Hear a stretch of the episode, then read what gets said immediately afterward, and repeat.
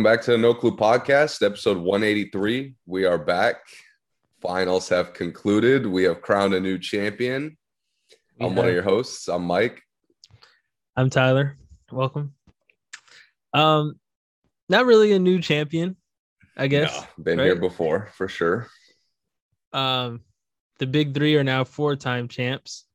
The big four, including Iguodala, I would say. Um, was Looney Looney wasn't there for the first one, was he? I don't think so. Yeah, I don't think so either.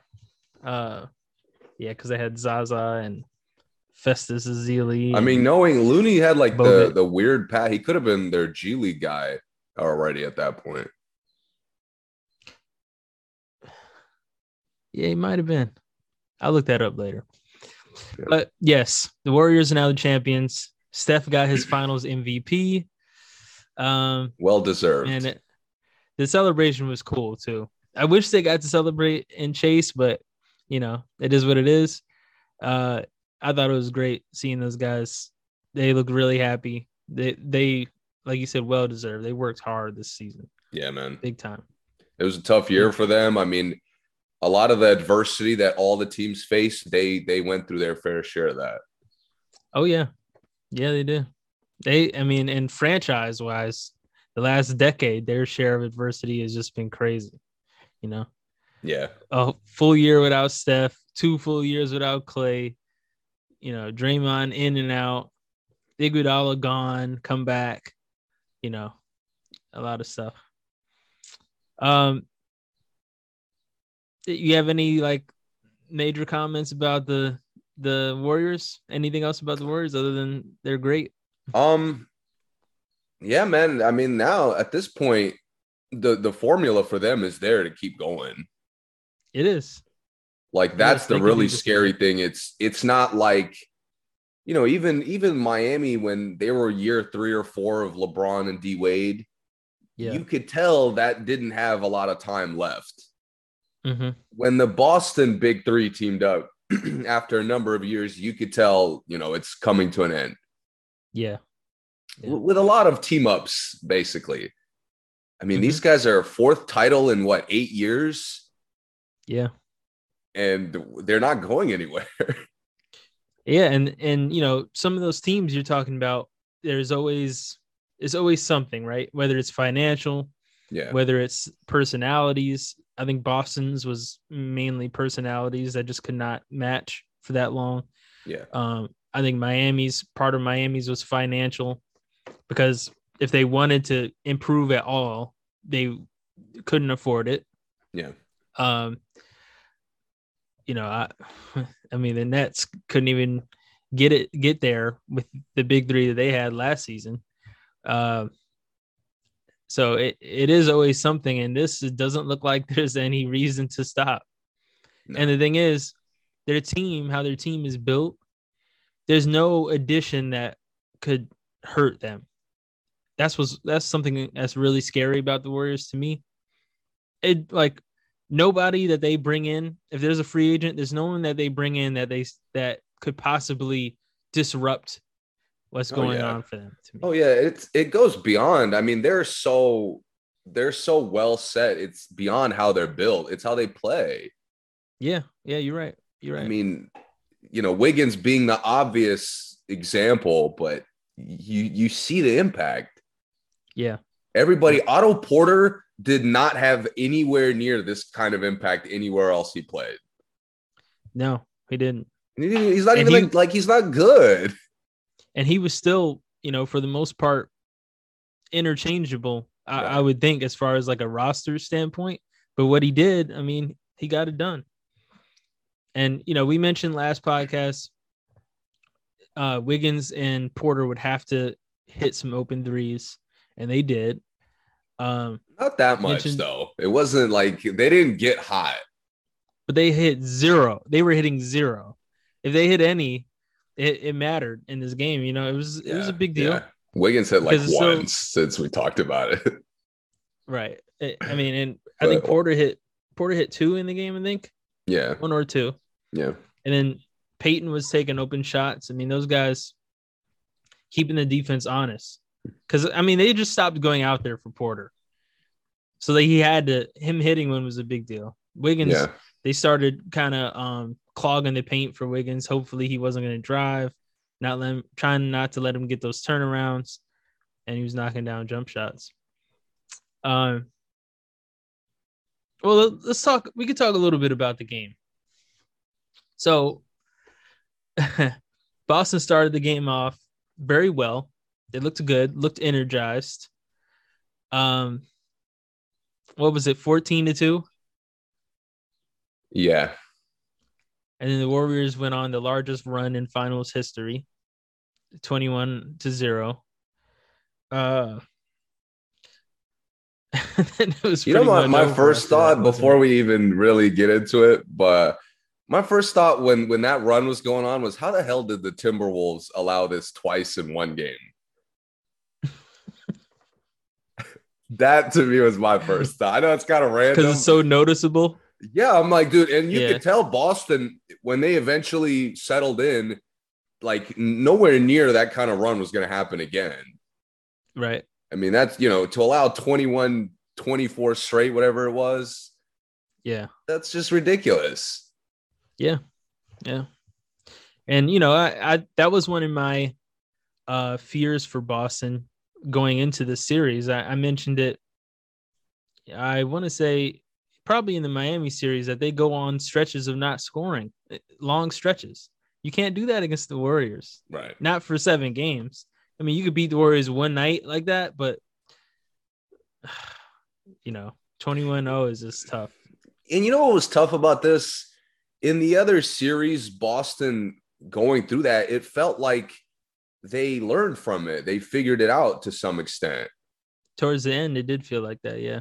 Especially especially late in the Miami series. Yeah. This entire finals, I feel like they never adjusted to their struggles. Yeah. I agree. Like they made defensive changes, but offensively, besides like throwing in a couple plays, they didn't really play any differently. Right. Yeah. See, See, it really and- showed in this one. It did, and we're gonna get we're gonna get more into Boston in a little while, but um, real quick back to back to Golden State. Let's finish the game, then we'll talk all about Mhm. Boston. Um, Steph, Steph was fantastic in this game. Steph and uh, Wiggins. Clay did not have a game six Clay game at all. No.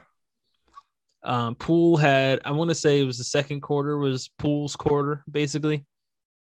I think he had like 12 in the quarter, Yeah. something like that. Um, they just looked, they looked so complete in this game to me. That, I, let me ask you this. Let me ask you this. Moving forward, do you think that the Warriors, what seed do you think the Warriors would be if they started the season off with Clay? Like next year, what seed do you think they would be? I think they'd be two. Two seed? Yeah, because you know they're still gonna have injury problems, and and they they play inconsistently because they showed they're the only team that has a switch. Yeah. Like they're the only team that can play poorly, and you know they're gonna they're gonna turn it around. Right.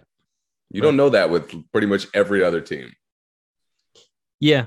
And I I think one thing that Kerr does differently than most coaches is he uses the regular season really as like tryouts for the finals because Yeah. he he'll play a lot of guys all throughout the season and he's playing them to really see if they're worthy of playing in the finals. That's why we didn't see Kuminga, you know, or or Moody much in this. It just not that they aren't, you know, good NBA players because they obviously are, but are they playoff ready? Mm, nah, you know. And I think most teams would have deemed Porter, Otto Porter, not playoff ready if he had went to basically any other team. for sure, He wouldn't have got any minutes. Yet he's starting on the championship, you know, or his championship team. Um, when did you know the game was over? The run? No, no, because Boston responds eventually. They and it never really felt this entire series when Boston would be down after game one, Mhm. no like five to 12 point lead felt safe for Golden State. Yeah. Um, and this was kind of the same thing for most of the half until the last like two minutes. hmm The last two minutes coming into halftime, it was Warriors only getting good shots, Boston only getting bad shots. Yeah. And to me, at that point, I'm like, unless somebody heats up for Boston, it's over. Yeah. And somebody did heat up, but it wasn't enough. Might not have been the right person. Well, yeah, we know that. Right. Uh for me, I won't say I knew it was over, but I knew if War remember I texted you, I think maybe first into the first quarter, I said the Warriors win this game by 15. And that was only that wasn't just because of the run, but I knew that in this game, the Warriors weren't going to start turning the ball over. If there was going to be a run, Boston was really going to have to earn it in this game. The- I don't think the Warriors were going to lose this game by turnovers, just by how focused they looked to me. Even though they weren't shooting good in the beginning, as soon as the run started, they just, like you said, they just flipped a switch, and I could see that the focus was completely there. Boston's From Boston's- everyone. yeah, and Boston's focus, they looked more desperate, and they, I mean, you They know, were. backs against the wall in the finals. You should be a little bit desperate, but you don't have to play desperate. And um, I, I think the Warriors, in uh, for lack of better words, took their heart at that point. Um, once the run, you know, probably when it was like a 10 10-0 run. Once they got back Yeah. and made it even or 15 14 whatever it was that's when i was like oh yeah this is gonna get this is gonna get ugly And you know what I really realized going into half? I'm like, this is the third straight game where the Warriors are either either turning it over occasionally or occasionally taking bad shots. Never both. right Never both. And that to me was again, as the series progressed, was such a big difference. mm-hmm because a lot of times when they're turning it over they're trying too hard to get good shots Yes. and then if they don't turn the ball over it's because they're just coming down taking you know whatever shots like boston Yeah. likes to do. But boston is one is a team that does do both a lot. Um okay. So fourth quarter comes. Game is starting to look out of reach. Uh and like you mentioned al horford looked fantastic in the second half. The whole second half al horford was good yeah. but um I believe it was the was it the fourth that he really really stepped up early in the fourth. Like, yeah, really early, like right out the third quarter break. yeah, he looks he looked great, and he looked like he was really feeling it. He kept looking at the score every time they showed him. He was looking up at the score, like, "Yo, we're chipping it, chipping away. We're coming back. We're about to take over." But no one else was really on that. no one else was really on that crusade with him. No, and and again, like Boston is so good. They they managed to fight back, but the the belief to win to me just wasn't there. Yeah, Like that's the first three games, first four games, no matter the score, the situation, Boston played like they're right there. Yep. Like you said, this game, it's like desperate. We're trying to like struggle, work our way back into the series. yeah. I, and that it was tough, man. yeah, you, you could kind of see the one game at a time uh thinking got thrown out early in this game. Probably halfway into this game. Um tell me about Draymond's performance. What'd you think? Spectacular? Good? It, it was good. It was good. Self awareness. Yeah. He he showed leadership as the series went on. He showed mm-hmm. maturity as the series mm-hmm. went on. Yeah. And I love that he took like I made the point last time like he's not good. When he gets when he gets 4 points, 2 rebounds and like 2 assists, That's Yeah. not that's not a oh my god, Draymond was awful. I agree. Like you really have to watch. Maybe he could have been, but you really have to Mhm. watch to see what decisions he's making, how other people are playing, how they're defending. Yeah, And I love that he took all the podcast criticism on the nose. me too. Didn't run from it. He wasn't making excuses for the fact that he was playing poorly. hmm Nothing. He took accountability. He kept his confidence. And you Yep. saw it as this, again, the series goes on, the technicals decrease, the talking with the refs decreases, the, the decision making was just spectacular. Yeah, absolutely. And and a, a quick point about Draymond, you you asked me like a good point for when I thought the game was over. Late Yeah. into that 21-0 run, there was a sequence, or it might have been slightly after. hmm There's a, a sequence where Boston comes down, they're a mess. The whole 24 seconds, they're a mess. It's just Yeah. almost turnover, almost turnover. Eventually, I think Smart throws up an awful shot. Yeah, Warriors come down and are starting to go through the same thing. Messy guys are making like rough passes that are barely getting there. We don't know what we're doing. And Draymond is the one guy on the court who stops everything, settles it down, and makes them run a competent play. Mm-hmm. Yeah. That was the difference right there. yeah, it was. Again, you're It was. committing to taking your emotional leader, a guy who's turnover prone, is Yep. committed to settling everybody down to play the right way. Yep. I thought he was great. Yeah, I thought he was too. I mean, and I- like that no matter what happened throughout the rest of the series, this was a new game for him. He was taking open shots. That mid range jump shot he hit, once he hit that, I'm like, it's definitely over now. Like they're done. Oh, Celtics yeah. are done. I thought when he bricked the one corner three and then made the other side corner three like two or three plays later, Yeah. it's like, oh, Boston's in trouble now. yeah. Yeah. If they have to check Draymond out there, it's a wrap. Man. It's a wrap. Um, but yeah, man, I mean, he he was he knows how to play basketball. And you can tell he plays so much basketball, is so humble. His game is humble in in a way where I where I never think that Draymond is doing something that he has no intentions of being negative for the team. Anything he does on offense, he's doing it because he really thinks it's going to help the team. And Yep. I don't think I know that sounds like oh every basketball player should think that they're doing something for the team, but Should. it's, it's not true. Yeah, should is a lot different than seeing people who actually do that. Right. And and that's one thing that separates Draymond as a leader and as a um you know not point guard but a floor general for this team. So But his and his leadership, like intangibles, mhm. you could kind of see in the difference from how people perceive him. Because I, I would say the majority of people think he's on like a borderline Hall of Fame track, maybe not quite, but Yeah. he's a Hall of Fame like capable player. right, right. And then on the flip side, most people think if he was on any of the other 29 teams, he wouldn't even be in the league.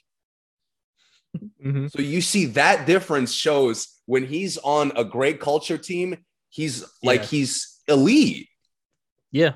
versus you know a lot of the other teams where you don't even see you'll you'll see his limitations a lot more often than anything Exactly. else.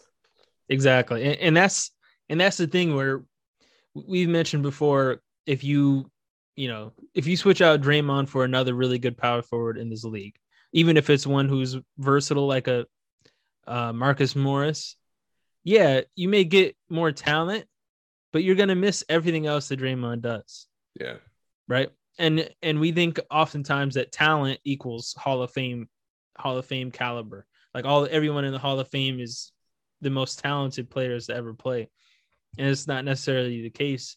If you impact your teams winning, if you impact championships, Yes. and on both ends of the floor that way, Draymond is is that for sure. he's really and it's not an ideal like side by side comparison, but he is Mhm. the modern day Dennis Rodman. He is, yeah.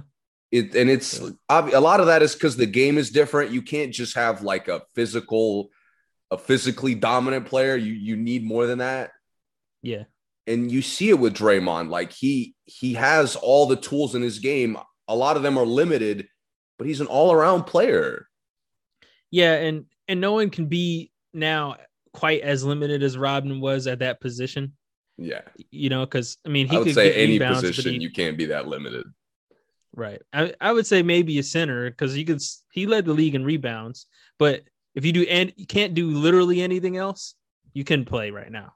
Not in the And that's playoffs. no disrespect to right. And that's no disrespect to Rodman. Rodman is a great in his own right, but and uh Draymond obviously isn't the rebounder, but literally everything else that Rodman brought to that team, you're absolutely right. The defense, the grit, the hustle, the um uh He's not as creepy with the uh with the antics.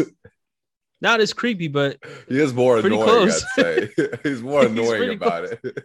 Yeah, the antics and the the presence, the presence to the Oh, yeah. media, to the um league, to the uh you know uh for the respect of the team. You think, oh, well, I'm not gonna mess with Draymond or I'm not gonna mess with Rodman. That's that's the kind of thought process you're thinking going into this game. They're part of the scouting report either way. So no Yeah. one says, oh, we're just gonna overlook what Draymond does for them, ju- just someone guard him. They have to think, oh, what's what pass is he gonna make? Keep him, you know, box him out. Who's he gonna guard? All that stuff. So yeah, absolutely, absolutely. Um, I want to shout out Gary Payton because he was huge in this series, and I think him getting hurt in uh, the Memphis series was kind of underrated for how important he would be in the finals. Um, and I maybe the Warriors didn't even know how important he would be. They might not have, but he showed his importance by being a guard that willing to guard everybody, willing to use his fouls. He's probably the most athletic player on the team, you know, outside of Wiggins uh, physically. But as far as speed, you know, strength, getting off the floor, I would say Peyton is right there with Wiggins. Um, and he he found his way into a lot of plays for them throughout the series. He was hitting threes. He was And- getting fouls, getting fouled, uh, which is huge Yeah. for Boston, a team who only plays six guys. Getting any getting a foul for any of them is big because you you know just any 100%. second that they're not on the floor helps. And it goes back to just how great Golden State is because game five was the game he really had a lot. I think he had like 15 points or something. yeah, yeah, Um, big game And again, you see how limited of an offensive player he is. Like he's not an elite ball handler. He's he does play like a Bruce Brown center kind of role hmm offensively, but Yeah. there's never a hesitation to pass him the ball when he's open. Nope, Never. because he he's gonna make a good play. He is. That commitment is what sets again why Gary Payton was battling to survive in the league at one point and is now a, a quality role player. Dude, imagine that your your father is a Hall of Famer, league leader in steals, defensive player of the year, been to the finals, you know, a legend in the league, top 75, and you can't get a tryout, a good like a legit tryout that- where Bro, the team he actually did get you? tryouts. The problem is the problem is imagine imagine again. Let's talk about my Wizards for a second because he played there before anybody knew who the fuck he was. Was and I did saw you guys him. draft him? I'm not. I don't remember if we drafted him, but he played for us pretty early on. Yeah. dude like imagine i'm giving you a tryout but you have no clue why you're gonna make like what you're gonna do on the team if you make it Right. and it's it's in part of good coaching and good team organizations is seeing what a player could do and putting him in positions to do that Exactly. the warriors put him out as a defender the wizards used to put him out as like a combo guard and he just is He can't even. He's not a good ball handler. What is he doing playing a combo guard?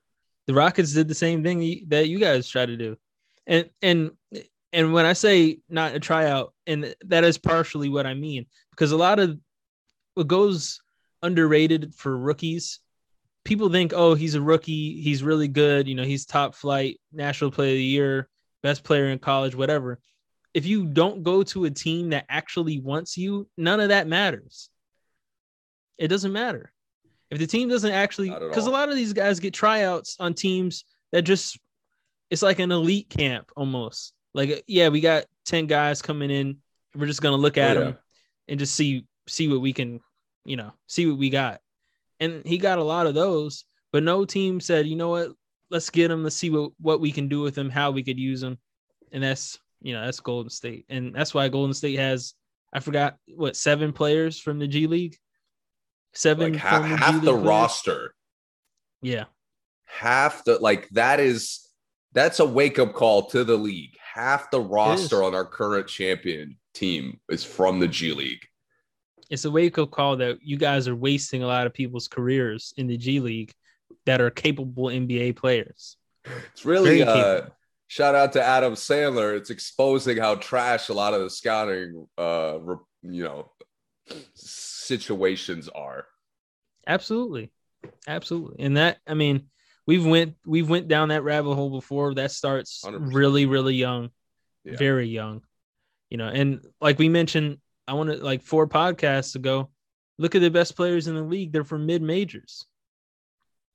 You know, to, uh, the four of the top five best point guards in the league are from mid majors. Yep. So it's like, you know, think about that as far as NBA, um, the combine and the scouting goes. Your best player may not come from Kentucky or UNC or Duke anymore, Syracuse. Now you got to worry about the rest of the world. You might find a guy who's could be the best player in the league. Exactly. Yeah. Yeah. Okay. Uh, I'm I'm good on the Warriors. You good? Congrats. Yeah, man. I'm happy for Steph. Well deserved. Uh, he was great. And he's, I mean, him and Draymond are like the greatest combo leadership duo I've ever seen. Yeah. And Like, Clay just be along for the ride, yang. man. Oh yeah. Oh yeah. which is cool. It's Love which it. is cool. Clay Clay is the true definition of a bus rider, and he enjoys it. He's in the Yeah. front seat of it though. He's making you know? the bus ride fun though. He's not just He sitting is. there like with his with his headphones listening to music. right. Yeah. He's definitely he's definitely uh keeping it fun for sure. Um. Okay. Uh, do we need to get into any Steph conversations, or we'll leave that for later? nah, we'll we'll leave that because it's hard been to enough. compare him. It's hard to compare him to a lot of people, and I don't know, man. He's like his own. He's almost like his own category of great players. He is. I, I I think I'm not comparing these two players at all. But I think Iverson had a very similar uh situation as far as his That's- yeah. greatness. It, not, I'm not saying Iverson and Steph are anything alike. I'm just saying when Iverson was murdering half the league, it was hard to say where he was in greatness because one, his team was terrible. He had no other good players on his team. Yeah, he could carry them, but you always wonder, well, if he had a better team, what could happen? And he was a six-two shooting guard, scoring on anybody. But you, no one has him in their top ten. Nobody. No, it, But- it's it's really just the impact on the game is similar. It's different, Exactly. but like how impactful they are is similar. Right. He changed so much of basketball and in the culture of basketball.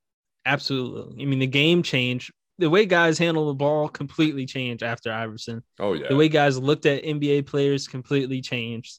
You know, NBA players being on like every magazine cover, you know, dressing however they wanted, you know, tattoos all over, all that stuff started with Iverson. And it, it was just a weird culture shift. And I think since Iverson, Steph is the only person who's had that whole culture shift that they're equally difficult to rank in a top whatever. Yeah. Iverson did it with handles. Yeah, yeah. Yeah. Iverson did it with handles and kind of style. Steph does Yep. it with shooting and uh leadership, I'd say. Yeah. And how and how teams play Yeah. and prepare. Because um team there's no way to duplicate what Iverson did for your team. So no one ever played like that again. But obviously teams have to play like Steph and you see other players in the league that are Steph like that are equally as successful in certain ways as Yeah. Steph was coming into the league. But they're they're missing uh, a key ingredient. And it's Yeah. like the the unselfishness to such an extreme extent. Yeah. That's Yeah. that's what sets Steph apart from everyone else to me. and also no team knows how to build around Steph. And the the, key the Warriors just didn't. They just they just drafted and said, "Look, we're just gonna figure out how to use these guys." Yep. I think a lot of other teams are trying to build around this this guard like Steph, and that Hey, I mean, we've talked about the star power in the league and how it's just gotten out of hand. And I think a lot of that has to do with the star power. yeah, it does, absolutely does. Okay, Celtics, the Celtics, the losers. Um, all right, where do you want to start with them? Horford had a good game. No one else really had a great game to me. You know that that I mentioned the play with uh, Boston being a complete mess, and then Draymond on the flip side settling down. Yeah, That play right there settled our debate on. uh and and I have to admit, you're right that Boston needs a point guard. well, you know what's It- funny? That one sequence in a nutshell decided that. You know what's funny? I actually might be on the other side now. Let's get into it. Let's get into it. Why, why do you feel that way? Um, it, again, I, I talk about this all the time. The commitment to taking good shots. Mhm. All the all the good teams have a formula for it. Plays, mismatches, but you have to like you have to have the presence of mind to go back to it. Mhm. You do. in Boston, just as as the series as they kept as the series was escaping their grasp, Yeah. they never they never had that mentality. No, they didn't. Every Never. these last three games, every game they come out with the same like Jaylen wants to take over, Tatum wants to take over, Marcus wants to take over. Hell, Derrick White is trying to take over. They never came out. They last half of the series since our last episode, not one time did they come out and say, you know what, we're gonna move the ball the entire game. Right. We're gonna run the sets that are that are getting us good shots the entire game. Right. No, every time we get lazy, we're gonna settle for mismatches and nothing else. hmm You need you need a point guard to acknowledge that that this is not working. Right. But what, what's your point? Why are you flipping back? Well, uh, let me let me add to your point first. They also, uh, their shot distribution has is never consistent. Derrick White may get eight shots one game. He may only get two the next game. Jaylen Brown may get 30 one game. He may only get 19 the next game. Same thing. And it's not about being hot. It's just we don't even get that many looks every night. Which is And I something that- I just think I think a lot of the, that's the the big issue for me with that is I think the defenses are dictating that a lot of the time. Do you think so? with Miami and Golden State, especially, maybe there's some recency bias. You know, I don't remember Brook, Brooklyn's like sequences as well, but Mhm. just again, the defenses are like just matching up with them. See, but but look at other teams that don't necessarily have uh I mean other teams that have that same issue. I mean that don't have that issue, I'm saying. Like Milwaukee doesn't have that issue. And I don't think Jrue Holiday is much more of a point guard than Marcus Smart is. But everyone gets the same amount of looks every single night. Whether it's Connaughton, Allen, Middleton. It's not a mystery why that is. I know, but I, all I'm saying is the teams f- find ways to do that. 100%. Whether it's whether it's Holiday, whether it's you know anyone on the team, but they find a way to do that, and Boston just doesn't do that. Which brings me to my point. I think, I think they could make it work with Smart if Udoka truly, truly just said, "Look, this is what we're gonna do. I don't care if we win or lose on it at first. We have to try this and spread the ball, run these sets. Marcus, you're going to be our point guard. And you just, if he really buckled down and did that, I think it's possible. But at this point in Smart's career, probably isn't going to happen. And at, this point, if Udoka hasn't tried it already, I mean, last year was, I mean, this season was the time to try it. Uh, you know, uh, but if he thinks it's not necessary to make it to the finals, then I just don't think he's going to do it, which kind of scares me. You know, what's But I weird? think I think it's capable for the coach to instill that with without necessarily having a new point guard. You know, the reason I didn't commit to them having a point guard for so long is Mm-hmm. because, I mean, their run this season proves my point. Yeah, You know, Yeah. like even with their flaws, similar to how Milwaukee was last year, they're capable. yeah, They're capable. If they, if they keep this roster, like you said, they could come back next year and still have Smart as like the point guard fill in placeholder. When Brown and Tatum are playing the right way, they could kind of fool teams into thinking they don't need one. yeah, And their defense is elite enough to overcome that against the teams with other flaws hmm because a lot of their progression through the playoffs was their defense. yeah, So they have like every other tool to overcome it. right, And I still feel that way. I still, while I think they need a point guard to beat Golden State, yeah, they could they could go through the East again next year with this same roster. I I think they could, but I think when they do play point guards, I think they'll have a harder time um next year. Because think about it, they didn't play point guard the whole playoffs until the finals. Not really. I mean, who No. Gabe And Vincent was starting I mean, for let's talk the about Miami the East. series? We got to talk about the East at that point because there's not a lot of point guards in the East. No, it's not. And the ones who are, I mean, are never there. Not- Are not. oh, okay. Right. I mean, Jrue to but- me is not a point guard. The No. Kyrie, the guy who's barely there, is not really a point guard. Yeah. I mean, And Ben Ben Simmons wasn't there either. And Ben um, Simmons, Ben Simmons, for the for, to give him some credit, is point guard capable. he is. He plays like a real point guard at least. He does. I mean, you got Low- Lowry won't even get in shape, Lowry missed half. I mean, right? I mean, some of it was Missed half the injury, but you know, yeah, he, was he was awful for most of the conference finals. right. So Yeah. you're not you're not getting if if you had a if you had to worry about playing Luka in the first or second round, Right. Oh, that's oh my! And Luka's terrorized them, by the way, throughout the their regular series, uh, regular season games. Yeah. But I just if you're playing Chris Paul, okay, you're not you're not you don't have that threat. Right. Or Ja.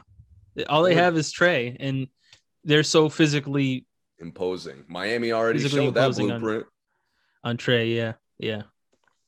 Yeah. Um, so yeah, I, I think I think with Brown and Tatum, they can score enough points to outscore everybody, but the but it would be so much harder than having a point guard. That's probably my final my final point on that. My final diagnosis for them. If they had a point guard, it would be a lot easier for them to make it. And even even if the point guard didn't play all the time, he doesn't have to start. He doesn't have to have the ball all the time. But they just had someone who was an actual floor general. It, it would be smooth sailing through the East. But I think with this team, they're still gonna have to go to Game Sevens to the East. Milwaukee probably beats them with Middleton uh, next year. A full healthy Yeah. Milwaukee probably beats them I agree with that. um, a full healthy Miami, uh, it may go seven, it may go five. Who knows? Miami is one of those teams. You never know. Um, Boston is know, is Boston is the same way. That's what I hate about them. Yeah, because we mm-hmm. we just saw them go to the finals, two games away from winning it, and next yeah. year, KD and Kyrie could send them home by themselves. Yeah, I wouldn't be surprised, and I'd be sick because they just shut them down.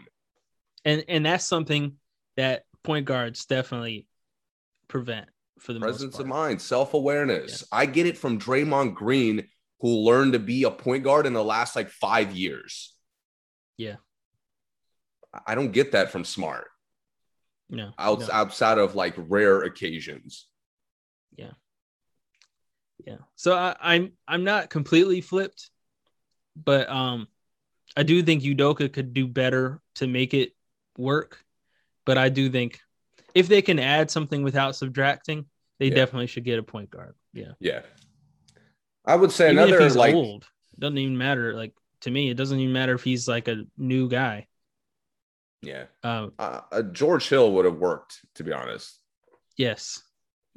yes. no, I mean like somebody the, healthy, ideally. So maybe not. That's George like the Hill, cheapest, best. Yeah, Rubio would have worked. I mean, he's not 100%. healthy either, but yeah. someone just like that. Yeah. yeah. Speaking of, but, Cleveland might have a point guard that uh, Boston would struggle with. Forgot to Sexton? mention Garland. Oh, oh, oh, yeah, that they would struggle playing against. Yes. Yeah, yeah, yeah. Um, I gotta be honest, man. I'm still on team split them up. I am. I don't. I, I'm gonna be honest. I don't want to talk about splitting them up. I'm still on it, man. I'm not gonna. I'm not gonna. Because now, uh, you know, yeah. now that they showed that they're obviously good enough, they are. Like now, there's no mystery that they they they're capable. Yes, they are. Um, now to me, like you can't. It can't now be the decision. Oh, actually, we got to split this. If it anything, depends what you what you're splitting it for. To me, nothing nothing tangible that I would trust to to make that leap. Hey, I... unless unless we're talking real like heavy hitter trades, which maybe we could we, once we get into the some of the rumor stuff. Real quick, would you trade Tatum for Dame straight up? Nothing else. Yes. that's yes, what that's the that's what I'm talking about. Just straight up. Just Tatum for yes, Dame. I would. We're going straight to the finals again. Easy. Easy. I'm gonna be Not honest. Like five again, games all the way through. I have nothing to say about Jaylen Brown. I have no problem with how he played at any point. All right, let's get into it then. You have a problem with the other guy, Jayson Tatum. The other guy. Let's like, go. Just to be clear, there was about five players who had finals MVP potential to best player on the floor potential. Steph, who did it. Mm-hmm. Brown, who tried a lot. Yeah. If Boston won, he would have gotten it. Right. To me. Wiggins, mm-hmm. who tried a lot. Yeah. I would even throw Smart in there, who tried a couple times. Mm-hmm.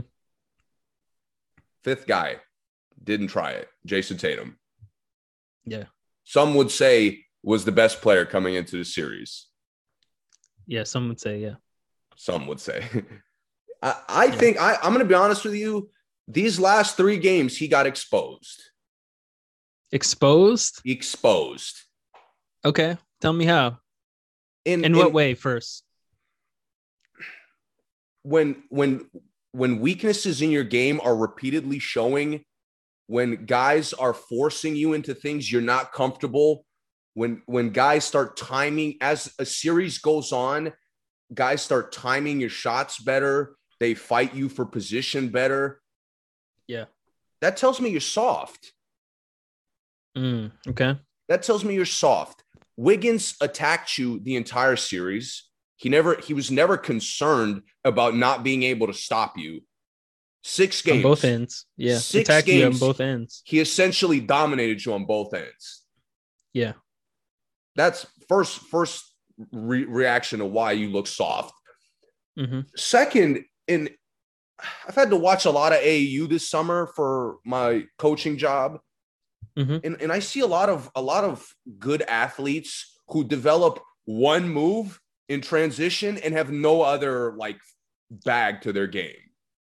Right. And they just hit that same move because they're really athletic and it works. hmm Jason, every transition is a Euro step. Yeah. I'm serious. I'm I I should have honestly went back and checked the footage of every basket and every drive he had. I'm serious. I think every time he attacked in transition, he tried a Euro step. That's possible. I, I mean- I- that's all I can remember him trying. In this game, in this last game alone, the the one play he comes straight at Draymond, Euro steps. Draymond is just he doesn't do anything. He's just there. yeah. Weak attempt, short. He leaves it short. Like Yeah, like under plays- the under the rim short. Three plays later, he gets the same situation and he tries a weaker Euro step. hmm This right left, by the way, not not like you can mix it up, go different ways. Not like you have the Luka thing where you could keep it on the same side. Yeah. You just Euro and it's soft every It is soft. time. It is. And and the last point to me, which really exposes him as being Mm-hmm. soft, he only seeks contact with his arms. yeah, he does. Hmm All the whole series, he did not one time attempt to take contact with his chest. Didn't Right. try to take a charge. Didn't try to like go through anybody. Didn't try to elevate over people in around the basket. Yeah. I mean, again, you're you're playing like Harden at that point. Brown and Tatum both disappointed me with their lack of athleticism that I know they have and not using it. Like I, I don't understand why Tatum and Brown don't dunk on somebody every game. They're both six eight. They both have great verticals, great hops. Jaylen Brown, I've seen them for- do it. just to put it in context, Jaylen Brown dunked on Giannis like three times in one year. Yeah. And like he didn't dunk on a ago. single Warriors player. Six games, not a single it- poster. And that one Warriors player is as tall or as physically imposing as Not even Giannis. close. Not even close. He got dunked on by Payton in this last game. Exactly. the the physicality and and this is like this is where it translated again as the series progressed. Mhm. Tatum never played tough. No, he didn't. I got no problem, me. bro. Miss shot like I've seen cold stretches for players. I, obviously, ev- almost every basketball player goes through one. Dude, I would Mhm. have had no problem if you were just off the whole series. right. I, I was I was so impressed in the other rounds with how he would like contribute in different ways. hmm I mean, he defended at a high level. He uh, distributed the ball at a high level. He I mean, the rebounded first game at a of this high level. series, even the first game of this series. bro. But again, this this second half, we make a couple good passes and then we don't have a kick out for two quarters. Right. Like, how does that even happen? And for him to be such an elite, elite scorer, layups or threes, that's all you do. You know, you, you worked out with you know who, texted you know who, who is a mid range assassin, mid post assassin. Again, I've been saying this about Tatum for the last three years. He barely posts anyone up anymore at his size. Um, I mean, for them to be comfortable putting Payton on him and him not going straight to a mid post like Wiggins was doing to him and like Wiggins was doing to everyone on the on their roster, it just doesn't make any sense to me. It's either threes or layups. And, and you Not know what dunks, really showed layups. that? Another thing that really showed that is he would attack Steph as much as he could, and the Yeah. Warriors never freaked out about that. Never. They weren't worried. And in the one game, two or three, he was just abusing him. Mm-hmm. And it didn't matter because they knew he wouldn't have the, that commitment to physicality. Exactly. And you saw it. Say, last game of the series, all we got is Euro steps. No spin, no fucking pull up, no nothing. The other reason you knew that they weren't going to have the commitment to that is the rest of the team did nothing to foster it. There was no one there for the rebounds on those shots, on the post up shots. Warriors got every rebound off every miss. Um, no one like spread the floor out to the point where he had like an outlet just in case it didn't work. It was just like, yo, just take that. If you got it, you got it. If you don't, then we just won't do it again. It's fine. And and that's not how you that's not how you play as an elite scorer. No, It's just not. In that game, that first game they lost when he was he got hot in the second quarter was Yeah. really kind of a, a telling, like a preview of how this series would wrap up. Yeah, it was. Like I said, man, to me, to me, he got exposed. You mentioned Milwaukee and the comparison of how they managed to get good shots while not having a real point guard. Yeah. Like it's that becomes so easy when your best player works really hard. it does. Bro, again, Jaylen Brown worked really hard, not just to take shots. Right. The only work ethic I saw from Tatum, especially these last three games, is I'm, I'm going to work hard to get a shot. And it wasn't even, he didn't even do that consistently. Right. And they weren't good ones. Right. I mean, he he exposed KD the same way he just got exposed. Hmm It's almost identical. Yeah, they basically did the same thing. Yeah. The same thing. Like, bro, you have to work hard. Like, you're in the finals. Right. You really thought it was going to be as easy as, oh, I'll set you a screen to get the mismatch and then I'll just eat all day? Right. It, the thing is, they have so many guys, and in, in this series was what was strange to me for um, Boston. They had so many guys that I just did not think played to their strengths at all. You know, and I don't think it was necessarily the Warriors' defense. I thought there was times Horford could have had a little post hook where they just went with something else. He was spotting up all the time. You know, obviously, like I said, Tatum with the post post ups. Brown could have had more cuts. Brown used to have that backdoor from the corner cut that was lethal I know. for the last like his whole career. Never saw that. Not that again, not that Warriors weren't like playing defense on it, or I didn't think they were stopping it or preventing it. I didn't see them try it. I didn't see him try at all.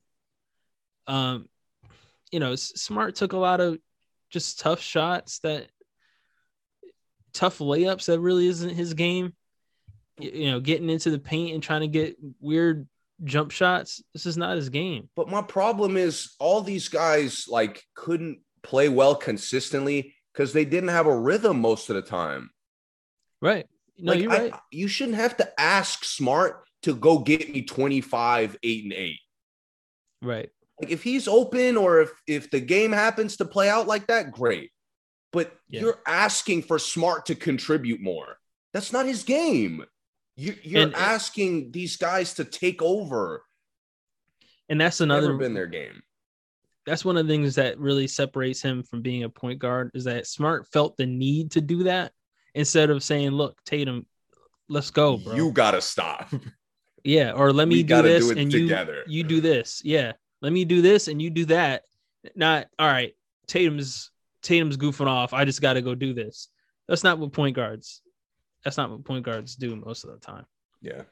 unless you're like the unless the point guard is the best player on the team that's a different thing but you know so um boston's outlook you think they can do you think they make changes roster changes No. none at all i mean obviously like a rookie or something like that but you don't think they they do any free agents you, you don't think they need anything I would I, I think they do need another wing. okay You know what it is? Obviously other than point guard we're talking we've already yeah. discussed it- that but Again, their current construct just made it within two games of a championship. So obviously anything they need is like it's just something an addition that could help. Mm-hmm. But to me, you you talked about this a while back about how it's really a top eight, top nine. That's it doesn't go beyond that. yeah And what happens is It's six for me. Yeah, honestly. I mean six. I mean, the Warriors made it look like it was just starters at one point.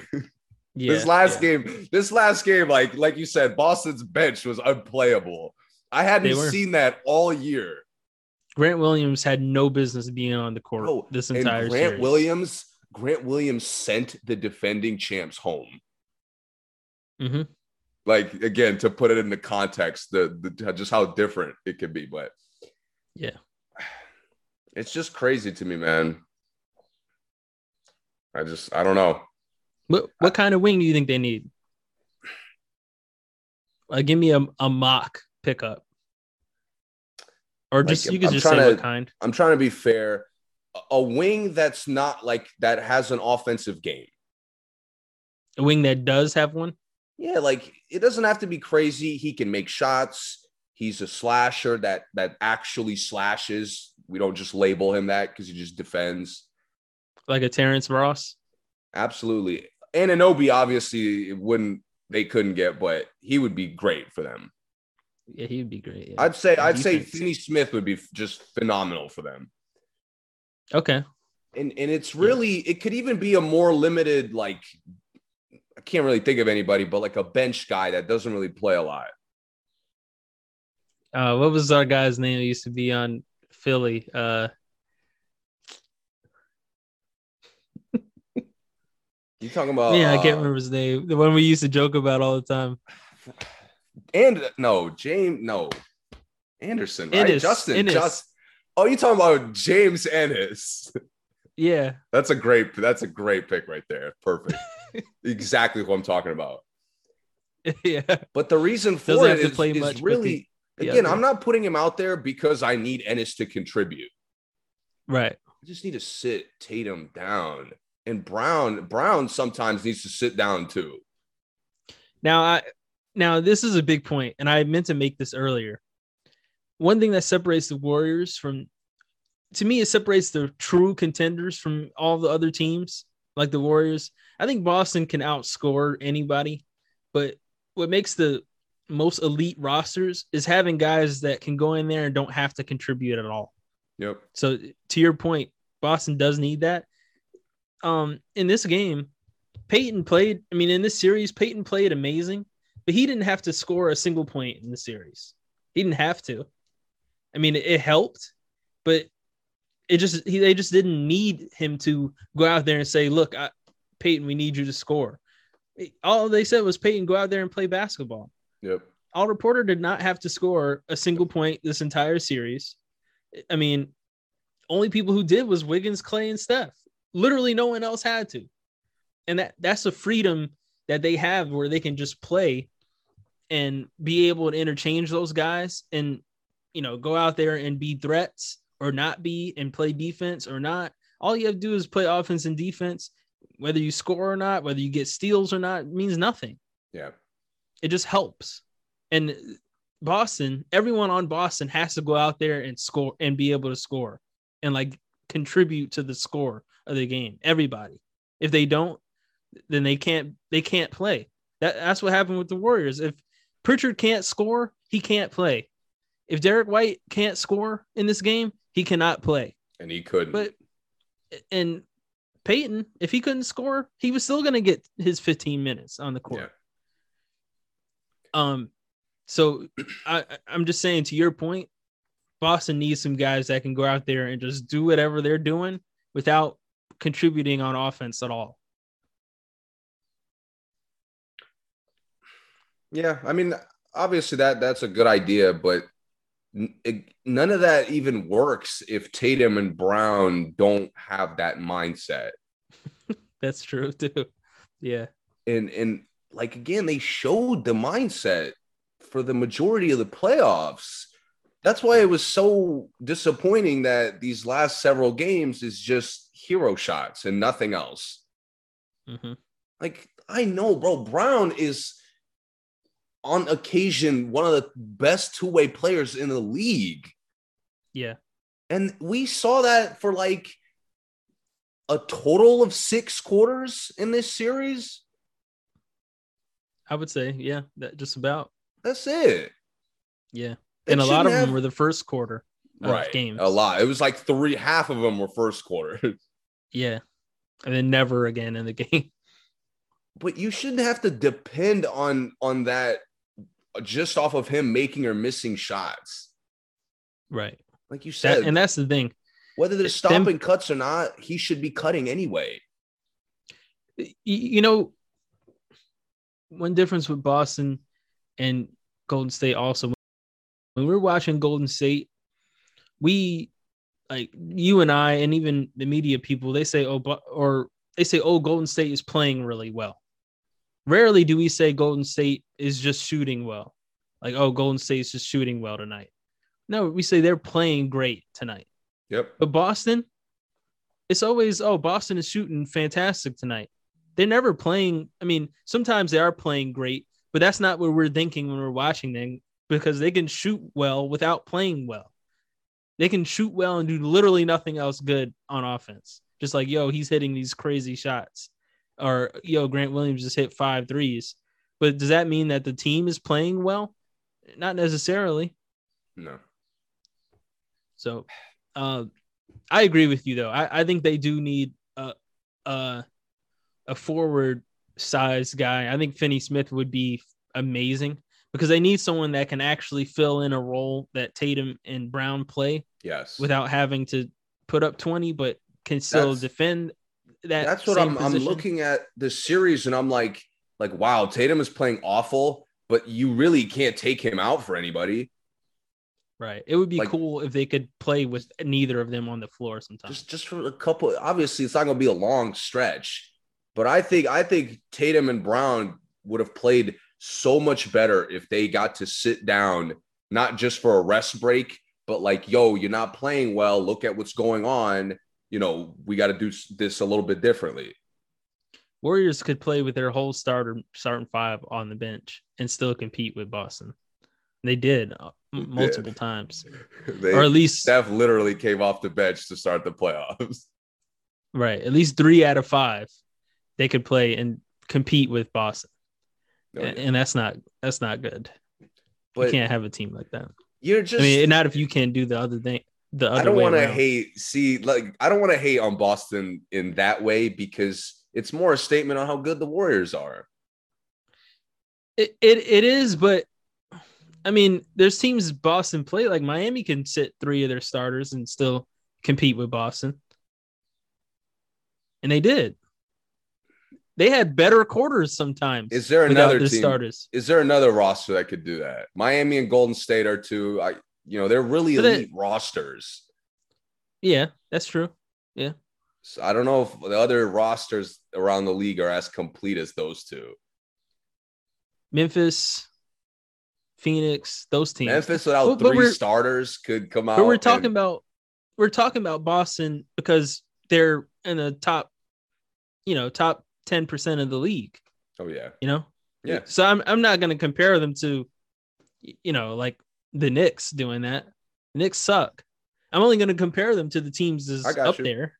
You know, um, because they're going to beat the Knicks with blindfolded. And all the other teams. Wizards too. Wizards getting them out of there, hundred percent. Yeah. Okay. Um. Anything else on the Celtics? Nah, thinking about what you're saying, like what would be tough for them next year is injuries, and and Yes. they got blessed to go through a playoff run. You know, they they had some issues, but nothing crazy to where guys would have been out. Like if Right. they lost Smart at a certain point from the ankle and knee, whatever it was, Yeah. I mean, the Warriors would have dismantled them if they even got that far. Yeah, and, and that, you know, Robert Williams was the only one really injury stricken, and he's probably their most uh replaceable player. Yeah, like, no offense to him, he's great, but he's the Yeah. one guy they could play without, honestly, on the whole team, probably. Not against like see, except for the Warriors. Oh yeah, yeah. Uh, except, but he wasn't hurt in the Warriors. I'm talking about when he was hurt, he was the one guy that Yeah, we could fill put Horford there, we could put Theis there, we put Grant Williams at the four. They had options. They have no options if any other starter gets hurt. Zero. That's but that's what I'm I'm looking at them and I'm like, yo, if Williams like really was out, they'd had no rim protection. Oh yeah, in against the Warriors. Just in general, I mean, if Horford is out, you don't have a, a high IQ big that could defend. Right, that's true. Yeah, like Theis tries, but you know the refs don't like him, so even if he He's does it well, it doesn't work. He also, Right. yeah, he also doesn't have high IQ. yeah, But Horford, you need Horford, you need Smart. Obviously, you need Tatum and Brown. Maybe Mhm. you could finesse a game without one of them, but you're not winning a series without one of them. yeah. You're not beating a team twice without one of them. In my opinion, maybe So- once, but not twice. Go, going back to my wing point, it's really just about having reliable depth. Mm-hmm. They don't have that. Right, They don't have it for you know a second championship run. I'd say. right. Yeah, and, and now that teams have seen what they try to do with the bench, it's I, I don't I rarely think benches get more effective. Most of the times benches get less effective unless they change. But the exact same bench over and over and over again doesn't like keep getting more elite. It's at least from what I've noticed in like the, the NBA for the last five years, I would say, probably since the Warriors been winning championships. The you know that's one thing that teams are going to be ready for is the bench, if anything. I- So- I think, I think Tatum and Brown are gonna have a target on their back next year. Yeah, they might, but they'll they will because people will know there's nothing else to worry about. Exactly. And, and that and that's where the bench comes in. The thing is, they can have a target on their back, and one of them can still get 30. But if we double, 'em- you notice when the Warriors double Tatum, it was a turnover every time. Every time Tatum tried to put Steph on an island, it's funny that they threw up the stat that like yo, um, that the Boston, Boston was like some crazy percentage with Steph guarding them, like two for 13 or something really yeah. ridiculous. But they were doubled every time. Steph was the primary defender, wasn't one on one. Every time they got him on an island, Draymond came running over there, and Tatum would try to make a pass, and it was a turnover. yeah. So I mean, doing that again, knowing if you make the pass and we get give up a Derrick White three, I'm cool. I just Boston, however they can, they need to remove anything that involves holding the ball. Like they could easily play like the Warriors. If Smart played like Steph, he would be obviously he's not a great shooter like Steph, but he his impact would be insane. If he could pass and move and pass and move, cut and moved and set screens all the time and made the simple like play assists because Yeah. smart smart at times is a phenomenal passer sometimes, yeah, but when you leave him to just like we trust you to be a phenomenal passer that's when he gets you in trouble right. like Yeah.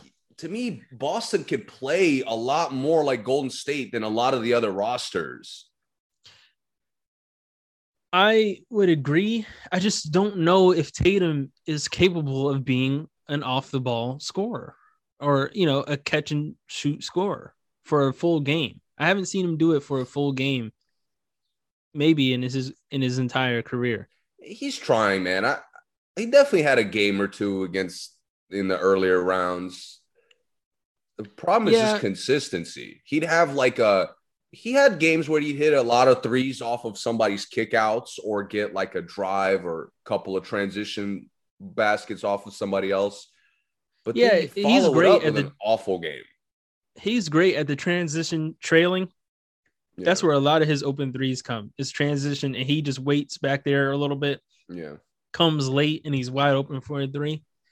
But in a half court set, it, it's so tough for him to just get the ball and just score the three dribble score.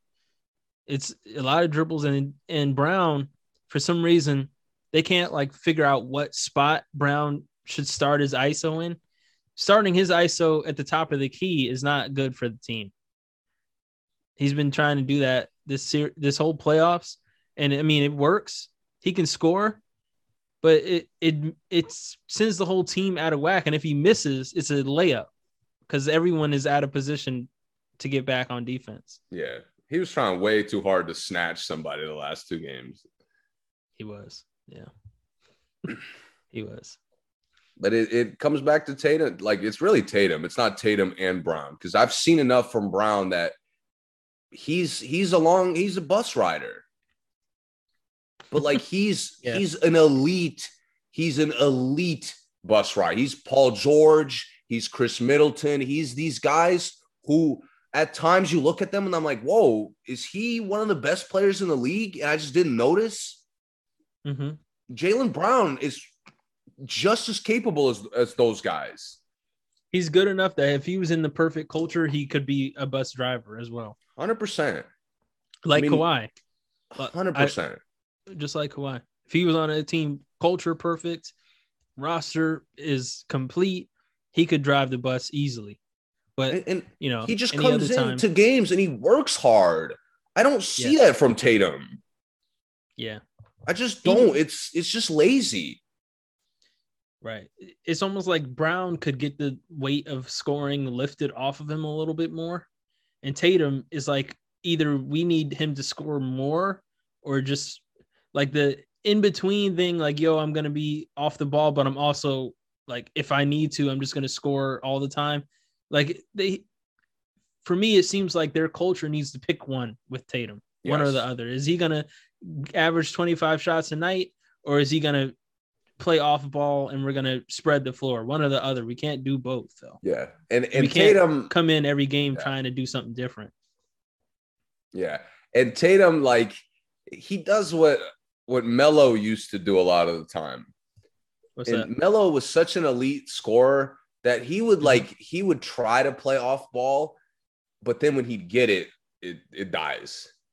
Yeah, That's and, and you don't know. And I think being such an elite player, it's hard to notice that because you're like, well, I'm, you know, I got the mismatch, like I'm getting a good shot to me. And and Tatum fell back into that bad habit of like, well, Steph is on me. So why would I need to move the ball? right. You still like again, you're killing the rhythm just holding the ball, and you don't need to. Mm-hmm. Kawhi used to do the same, bro. When Kawhi would make quick buckets, the team, Elite. the Clippers would look uns like complete as complete as it gets. Unstoppable. If Kawhi is taking quick shots, he's unstoppable. Just like just like when Tatum is playing off of the Smart and Brown kickouts, Boston looks as good as anybody in the league. Yeah, But it- the commitment has to be more consistent. We can't we can't have 30 points off kickouts and then 12 points off ISOs the next game. Like we just can't play like that. And that's a conversation. I mean, I know Udoka's not experienced as a head coach and as a primary decision maker, and that I mean, no knock on him. He did a fantastic job this season. But that's a conversation he and Tatum need to have. If he feels that the way that you and I do, Yeah. him and Tatum just need to have that conversation, and it, you know they just got to make the change. They do. You know, I would in my perfect world, like like you said, Udoka's a, just a first year guy. I don't know if he has the the cachet to kind of do that. To me, somebody who obviously does and did earlier is smart. To Yeah. me, Smart, Brown, and Tatum have been there for the, their last, you know, all the conference finals runs. The, the obviously this year, They're, the probably three gonna be the- homegrown guys. right? They're probably going to be there for a long time. Yeah. like and they've been at the core how many years have we talked about them struggling to to figure out the shot distribution ever since Tatum came into the league. Tatum's the the youngest, right? I think Brown was was a year before Tatum. Yeah, yes ever since he came into the league. and and i think smart is a big culprit to it so he's like involved in it Yeah, but the three of them again in my perfect world they'd have a conversation watching the playoffs which i'm hoping they do watch the film on it uh, Yeah. obviously watching the finals and, and see the problem it, but I agree with you. But Udoka has to have the last say because they're not going to draw up the plays, you know. yeah And if he does, if he can't draw up a play for what they want to work to work, then it's not going to work. It's going to be them just trying to figure out playing pickup.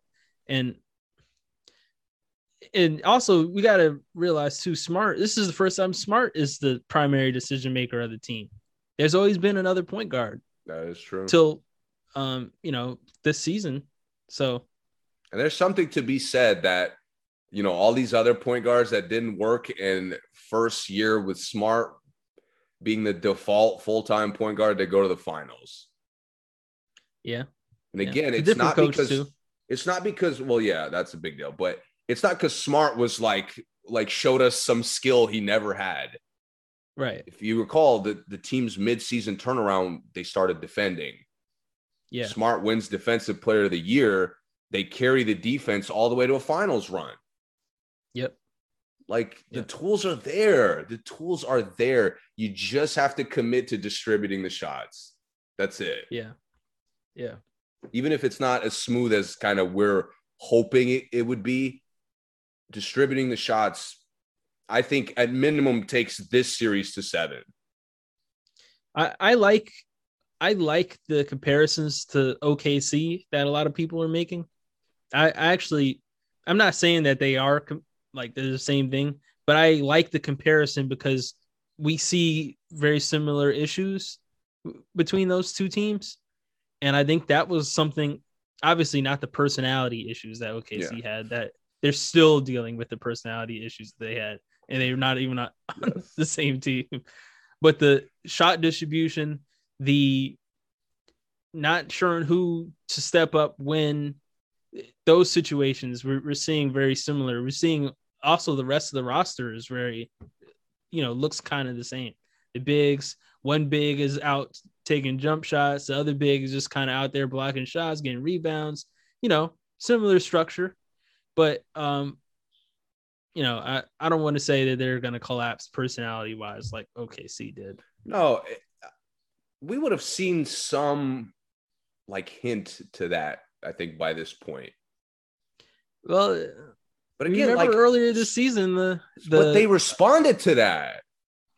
they did, yeah, they did. I told That you if when that when we started. to me.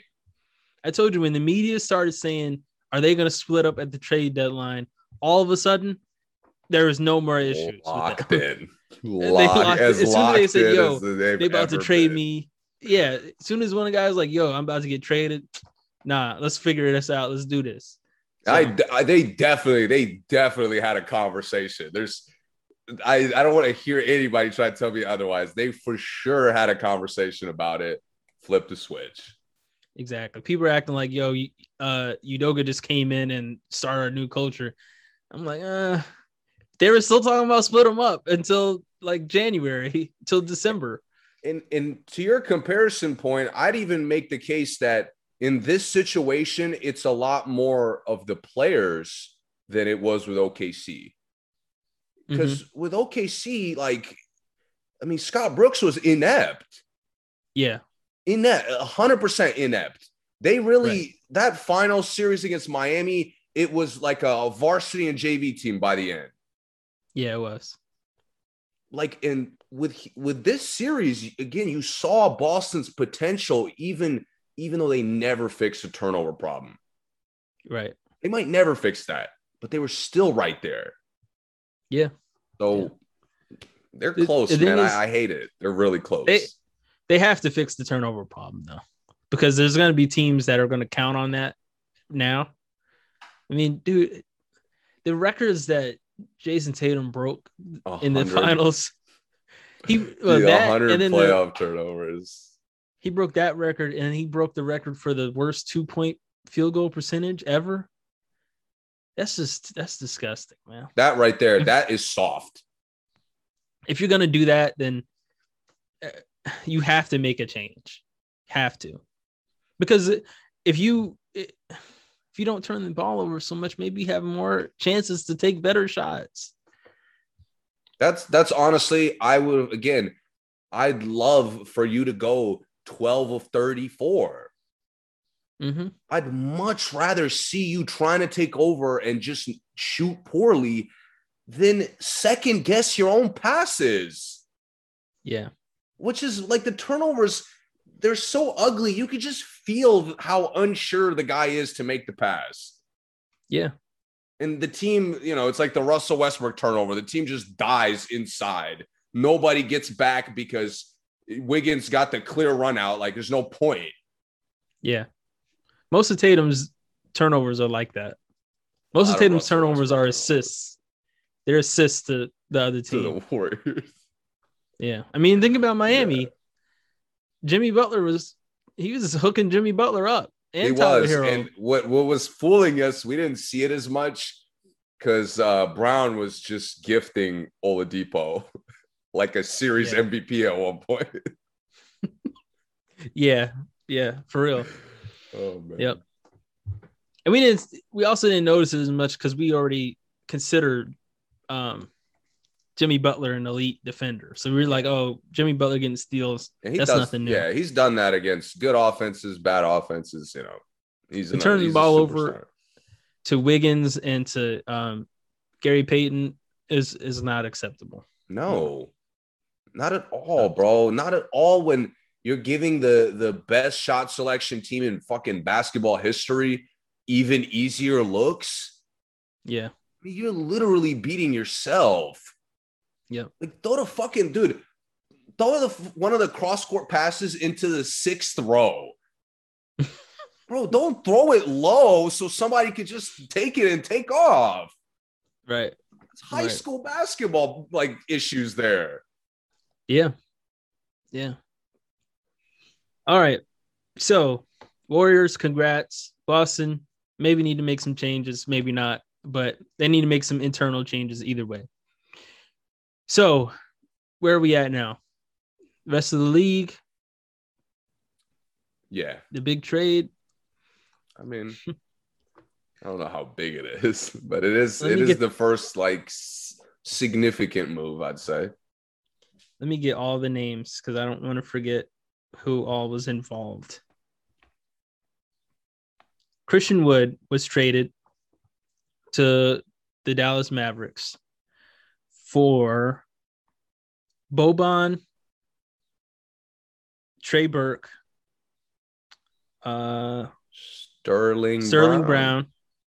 Boban, Trey Burke, Sterling Brown, and the last one is oh Marquese Chriss, and the number twenty six pick. I think one future pick as well. The number twenty six pick from this draft, this That's coming a, draft. that's a solid pick, but it is, yeah. it, I mean, they already have the third pick. It's crazy that they got rid of four guys that didn't touch the court the entire playoffs. Yeah, And and Dallas, like. Dallas had uh, depth problems to me all year, yeah, especially They- with Hardaway missing most of the year. right. With Hardaway missing, and I, I don't, I'm not sure if those guys couldn't have touched the court, but they just didn't, and which, which is pretty nice for you to say, like, um, pretty nice for you as a team to be able to say, look, we got a bunch of disposable guys. We're going to turn into one guy that may be a starter. That is Yeah. a starter for us. So that's pretty good. I, I Good think this is a great move for Dallas, to be honest. The more I think I like about it it, for both teams. yeah, Houston, Houston, it fits their direction. So you know, obviously that's a good thing as long as you're developing players, which you've been doing a good job of. Mhm. But again, with, with Houston, they're a lottery team. They're still kind of we're still figuring out who their guys are. So we don't really know. I, I like it because we know that their core is going to be young. So Oh, I think it's good to have vets on the bench, even if they're not guys that are going to play a lot. I think just having having a Trey Burke on the team, having a Boban on the team, Yeah. um, those guys are good because their depth now were guys that maybe you know G League two way contract guys. Which Yeah. no offense to them, I mean they they were playing pretty well for some of this season. I mean, they weren't winning games, but they were playing well on the court. Yeah. But um, I, it's just nice to have guys that are seasoned, been around, been around the league, uh, that could help help some young guys. And we know the core, their starting five is not going to change from this trade at all. Yeah. So back to Dallas, Christian Wood. like with Dallas, they needed a dynamic player at a position they didn't have a dynamic player. Right. Because what you saw in the playoffs is it's very like we just focus on Luka and the others will either win the series or lose the series. Yeah. And it, I, I think it shocked the league, to be honest, that Dallas's others could win two series. Yeah. Like, I'm not saying Luka was like, he, uh, he obviously was a huge part of it, but we, as we talked about throughout the playoffs, their guys stepped up way more than most people thought. Yeah. To me, adding a dynamic player is perfect to that. Yeah, I agree. Because should be at least. How many times? How many times did somebody pass the ball to Powell with a ton of space and Powell didn't know what to do with it? And or couldn't do anything with it. Yeah. Exactly. Powell was the only like he was probably the only limited offensive player that got a lot of touches. Yeah. Just just yeah. off of the fact that he was open all the time, he was on the boards all the time. But you need with with an elite guard with wings that could score at a high level, you need a a, a big that could just ease the spacing. Mm-hmm. And and a lot of times with Dallas, the drive because they shot it so well, the drive and kick game was working, but it wasn't dynamic. Right. It wasn't dynamic. And I think Wood fits into that so perfectly. Yeah, he's a pick and pop guy. You have to stay with him. Yes. He he's fits any that, lineup they, they could throw out. He does, yeah. Yeah. Definitely. Definitely. I, I'd like to trade for Dallas. I'm not I'm not super confident in Christian Woods. Uh, obviously his health. Yeah. Um, he's. I don't. I think I weigh more than him. I mean, he, he doesn't have a lot of muscle mass on him. No, he doesn't. Uh, he um. He's not overly athletic, but he's still probably like the second most athletic player on Dallas, which is going to be interesting. I think. I think that helps them. Um, yeah, I'm interested. And defensively, I think he's someone that you could put on more people than you probably could a Kleber or a Powell. And Kleber played good defense, but I've seen Christian Wood be able to stay in front of you know some small forwards, not like a LeBron or yeah, you know Jaylen Brown, but Finney Smith. I Christian Wood. I'm cool with putting Christian Wood on him. And, so, and I'd, I'd probably be more on, on the same page as you with a little more reservations about it if they lost a key piece. Mm-hmm. Like if they had to lose Finney Smith, I'd probably hate this trade, to be honest. Yeah. Uh, I honestly like Bullock isn't even a significant impact to me, and I would wouldn't really be as happy if they lost him. Right. The yeah, fact that they add him to this great. current rotation, yeah, like like if Wood gets hurt, which he probably will, Powell and Kleber are right back at it. Yeah, you still have the same team. So yeah. it's again, there's really no downside to it as, as of yeah. this point. So I love it. Yep. Yep. Okay. Um, what else we got? Rumors. Um. Well, uh, did we talk about the Lakers actually picking their coach? I think last time we talked uh, about it was they were in the top three. It's like no, a day that, or two just before. Two or days did we ago, talk we, about Darvin? We mentioned. Uh, did you see what um Dar- Darvin Ham said? How he said he's going to use Westbrook. you talking about the defense thing? He's got to get back statement. to being a pit bull. that that thing. Hold on, I'm I'm gonna find it. Uh, oh, dude, I remember. I should have saved me cracking up. I hope if it's the same statement I remember reading, I'm gonna be dying here. This thing had me really confused. Oh, dude, I would be in tears if I'm thinking of the same quote. May not be the same thing, but let me just okay. read the whole statement. This is what Darvin Ham said um, just two days ago. I think the style of play we're going to have, all those guys not only just Russ, but LeBron and AD, they're going to be able to share the load. And one thing I mentioned to Russ is the way I'm built, the, the success I've seen. One thing we always preached and will continue to preach to be our foundation of our teams is a defensive mindset, being able to defend at a high level. And I challenged him, and he accepted the challenge. That's a part of the word sacrifice we use, and being able to move him around in different spaces on the floor as we go back on the offensive end. Sometimes Okay. he's going to be off the ball slashing. Sometimes he's going to play in the dunker spot. Sometimes he's going to be initiating things. He may post up a little bit. He may be the screener and pick and rolls. Everybody needs to be involved with what we're doing on both sides of the ball. You know what's hilarious? If I'm if I'm Rob Pelinka in the in the interview room, and he Mhm. and he, that's his sales pitch because you know they reported that during the coaching search that was the question. Yeah. So I believe that maybe he didn't say this exact thing, but he gave them some kind of idea of what he's telling us. Yeah. You're saying you believe he didn't say this in the interview? You mean? No, I think he did say something alongside, and Oh, okay. Yeah. yeah, and yeah. I, if I was sitting in there, I'd tell him, "Yo, so clearly you didn't watch our film this year, so you could just get out, exactly. bro." Everything he said, none of it is what Russell Westbrook is about. none of it. I know. I know. Sacrifice. Russell has not sacrificed one time.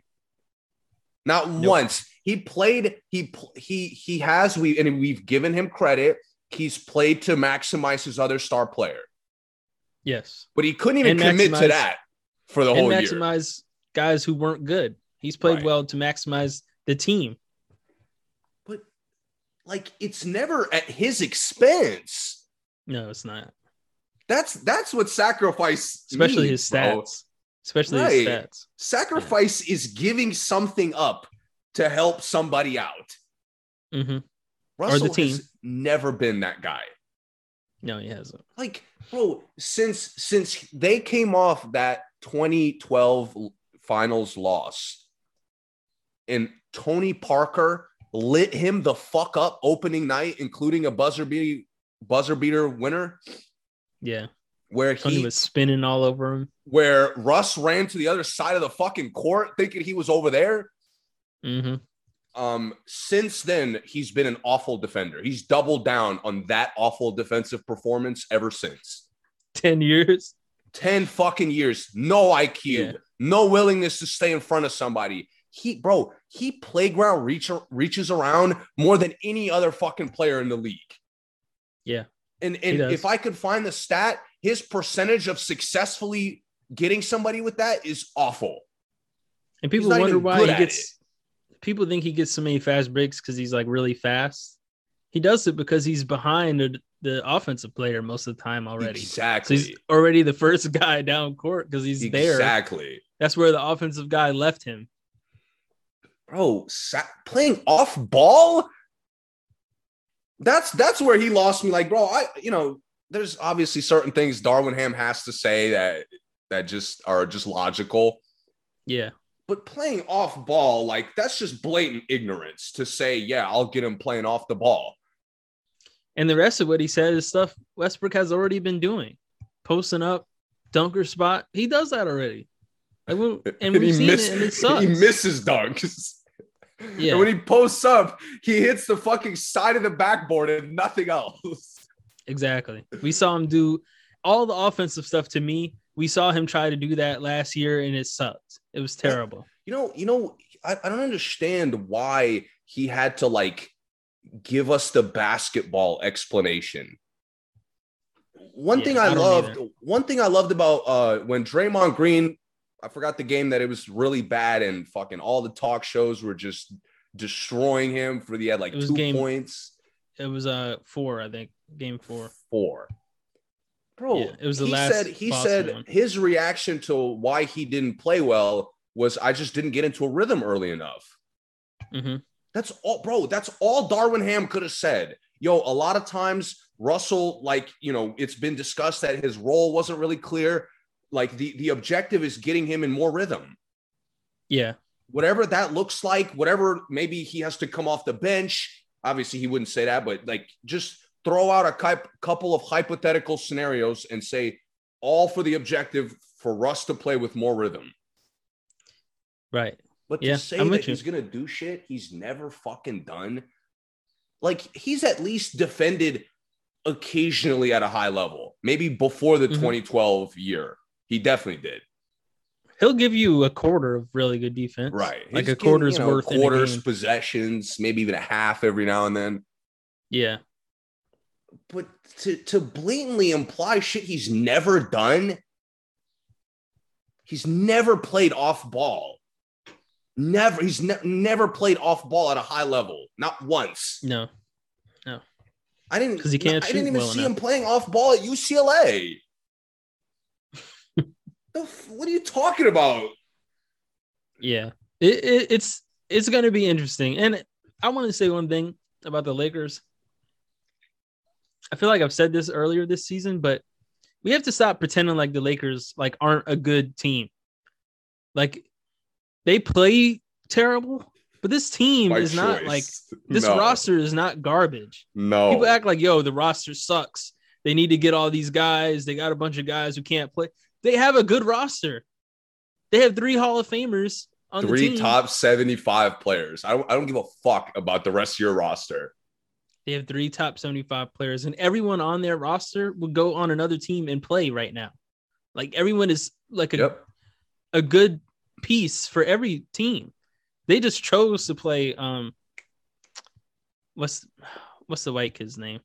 Uh, I forgot his Austin name. Reaves. Austin Reaves. They chose to play Austin Reaves more than they needed to because he probably wouldn't play anywhere else. But the rest of the guys, Malik Monk is, would start on some teams like he did for them. Um, Avery Bradley has been playing. Uh, Ariza has been. Every team has felt like Ariza was good enough to start on their team. Every single team he goes on, he starts for some reason. Uh, so it's not like they have a bunch of guys who aren't good. They're just not One playing hundred good. They just they they're not. They don't want to put in the work. Honestly, Right. They, uh, haven't you noticed how the media and just overall this like this culture of like, yo, LeBron's team just isn't good, and it's just not true. The team is great, just not playing well. no, it's really Uh, just Russ and AD. Right. It's really like is, you know LeBron didn't Monk guard. had a good season.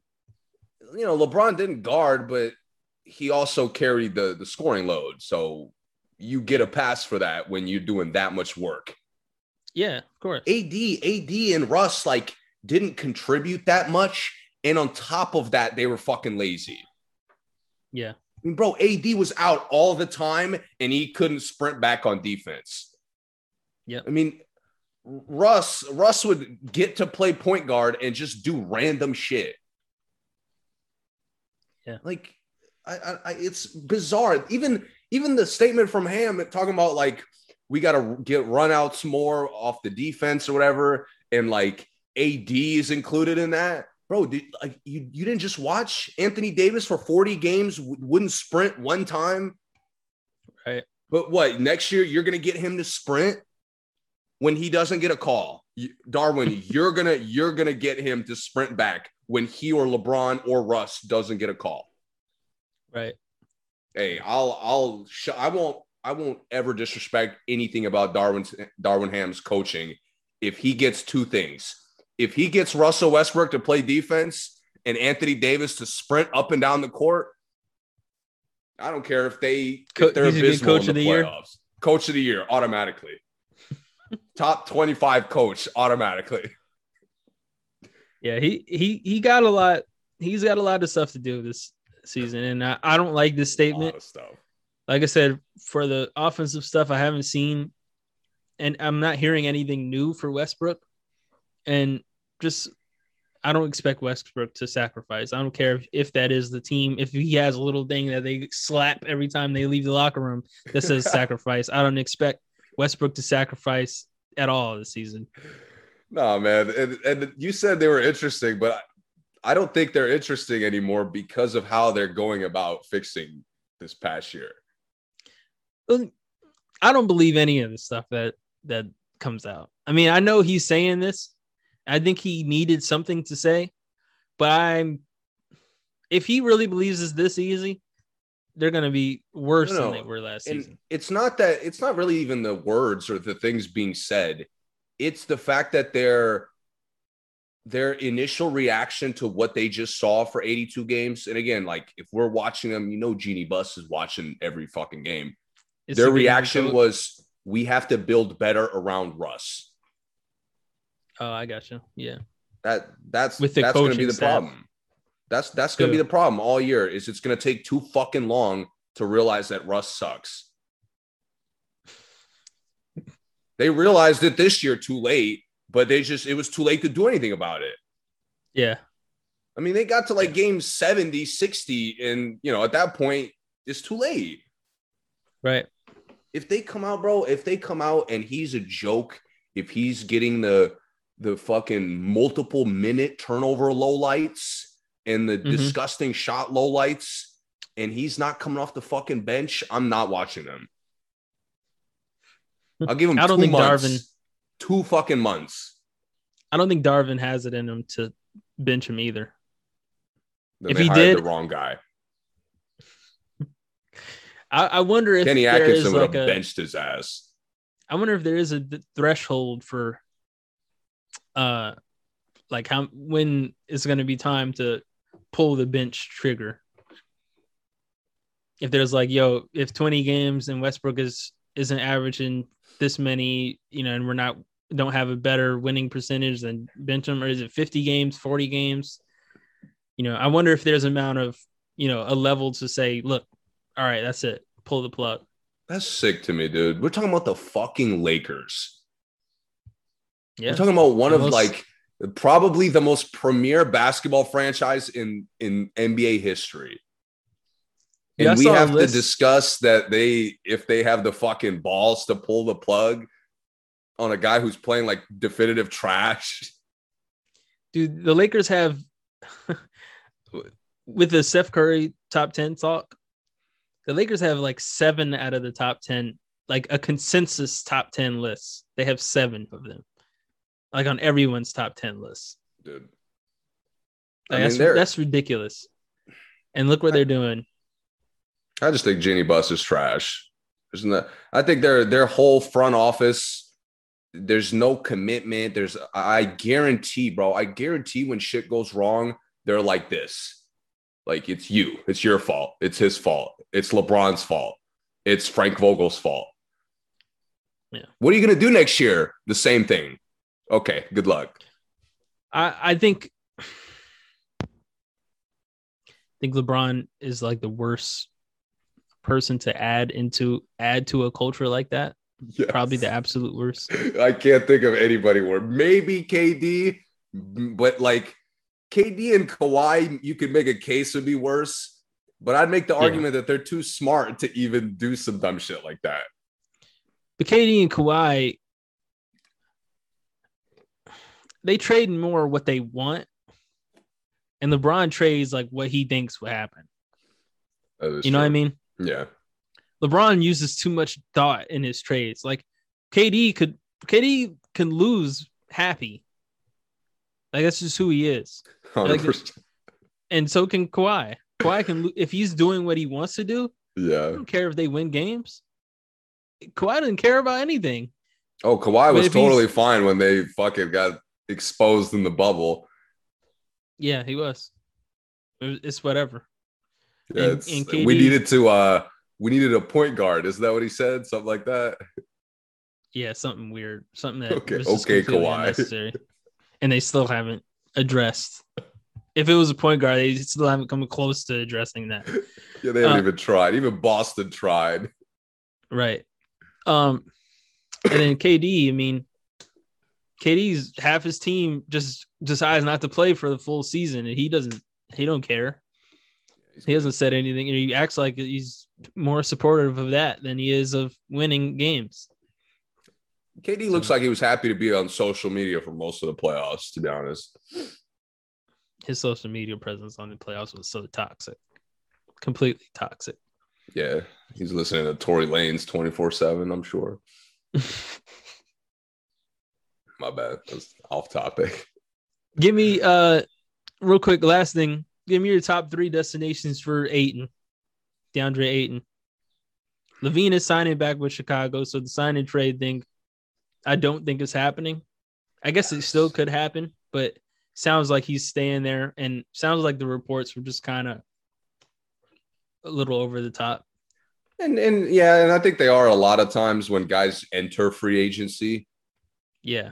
Uh, a lot of times it's just for financial purposes, you know, to Right. to make the most. But top three places for Ayton. San Antonio is number one.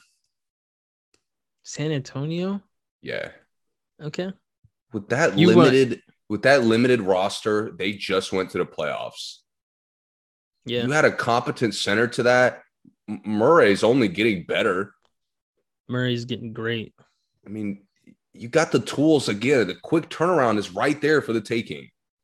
You just you Yeah. can't have four guys starting, only four capable starters on the court. You need five.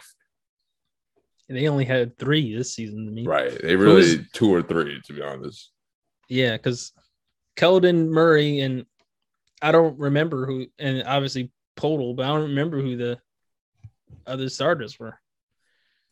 It was, you know, I don't either. after Derrick White left. But I yeah, okay, just San watched them Antonio. in the plan and don't remember.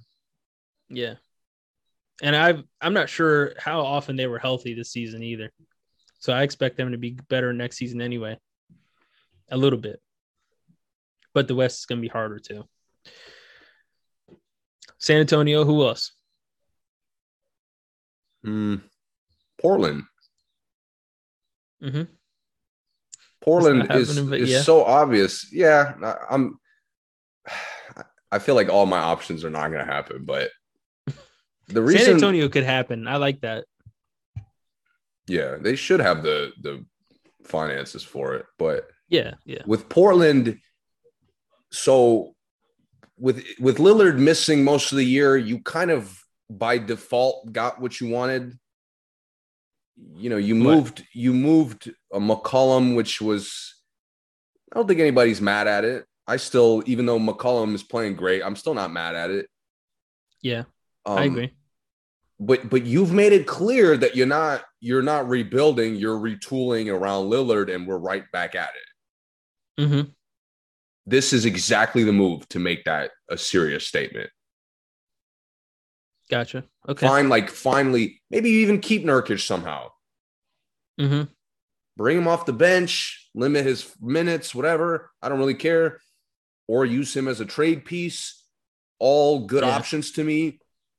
Yeah. But you putting out like a, a really a legitimate second option a year after you lost the one you had for a, a number of years. hmm that to me, if maybe it doesn't even work, but that to me shows Dame, we're trying. Yeah.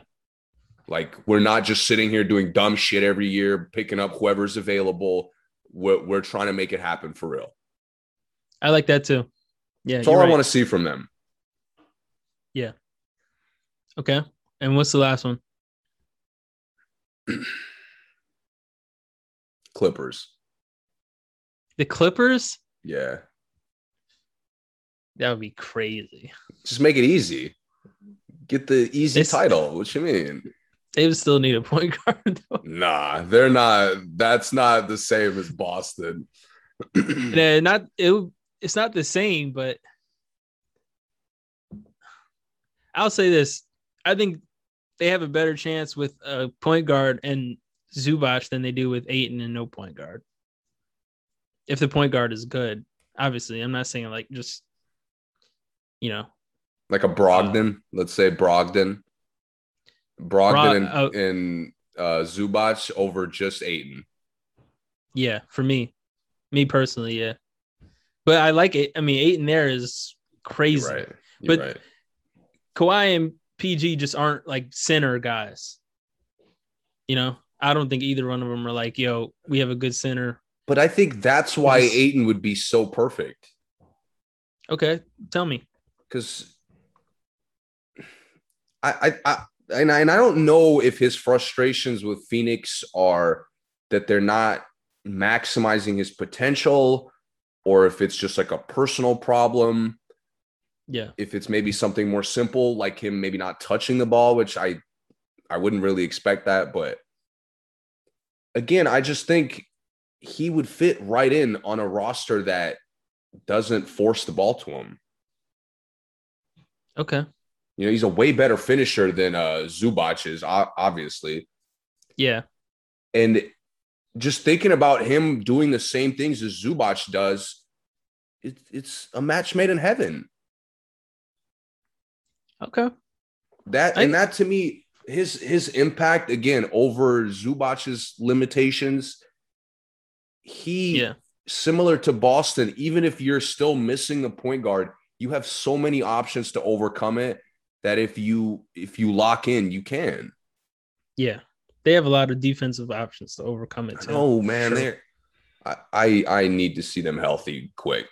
I'm very excited about them. Yeah. A lot of teams are picking them. Uh, I mean, a lot of people are picking them. Uh, yeah, we'll we'll talk about that. Obviously, we'll def obviously we'll deep dive the picks, the way too early picks after the off season stuff. yeah. Uh, but this it's obviously a good pick. So you picked three West teams.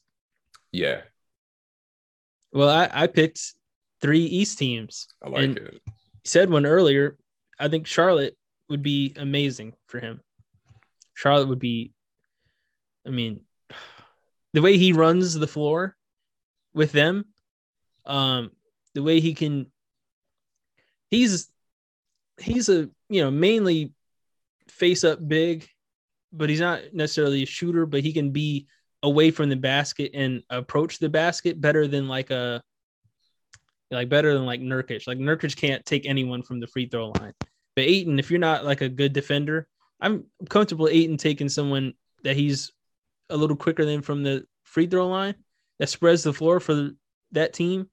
And like I said, with them not really playing with the center most of the time, like if it's Plumlee, uh, and then possibly not having Montrezl, uh, Yeah, I I, mean, Ayton fitting there and Plumlee being his backup would be perfect. and and he's I mean, you so already said it, so efficient. get it. He's so efficient with everything he does Yeah.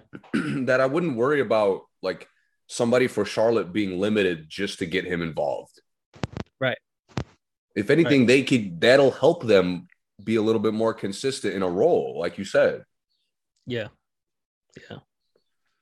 Um, second, uh, the one that everyone, I mean, the one that looks like it might happen is Atlanta. And uh, I like Capela. I do. I think Capela helps them defensively. Um, I think Capela's, you know, has very live legs for, you know, the lob threat that Trae has. But for Ayton to be someone that can actually get 25 and 12, like Capela is like a, you know, 10, 10 and 9, 10 and 10 guy. 15 But a and 25, 10. yeah, 15 max. I don't expect Capela ever have 20 points. But for someone to be another another foul threat too, Capela doesn't make free throws, but Ayton does. Someone that you really, really have to put in your scouting report for you know defensive purposes. Like, yo, we need to stop Ayton with Trae. And if they somehow can keep Collins on top of that, I just I just think their front court they may have the best front court in the uh in the East if they did get Ayton between Collins and Ayton. I, and I think it'll give Collins more of an opportunity to show his versatility, which he really doesn't get to with Capela. Um, so that that's that would be my second pick. And um, I gotta say, man, you you might convince me with San Antonio. You might. They're convince me they're just too easy. Like th- they're so because they're so limited. This could just unlock so many things for them. It could unlock. We could really see if some of their random role players that we don't really know about are actually Yeah. good or not. Yeah, So Yeah. and again, this would make a move like since since you know Kawhi and Duncan and, and Ginobili and Tony left, they haven't really had a direction. they haven't. They've just exceeded expectations a lot. Yeah. But it, seeing them exceed expectations just just further shows that wow, this team is not good. Yeah. Yeah. And they haven't had they haven't had any uh loyalty to the team or to the system. You know, since since Manu left. Manu was the last one. I mean, Tony Yeah. left. Like think about that. Tony That, left. that is true. That is true. I always Since forget Duncan- about that. Since Duncan left, there hasn't been any loyalty to them anymore, other than. Manu. And, and I, I think um, if Ayton is young, um, I think building a foundation of look, we got Murray, we got Keldon Johnson, we got Ayton of home. You know, those two guys are homegrown, but Ayton isn't far. He probably doesn't even have to move from Phoenix.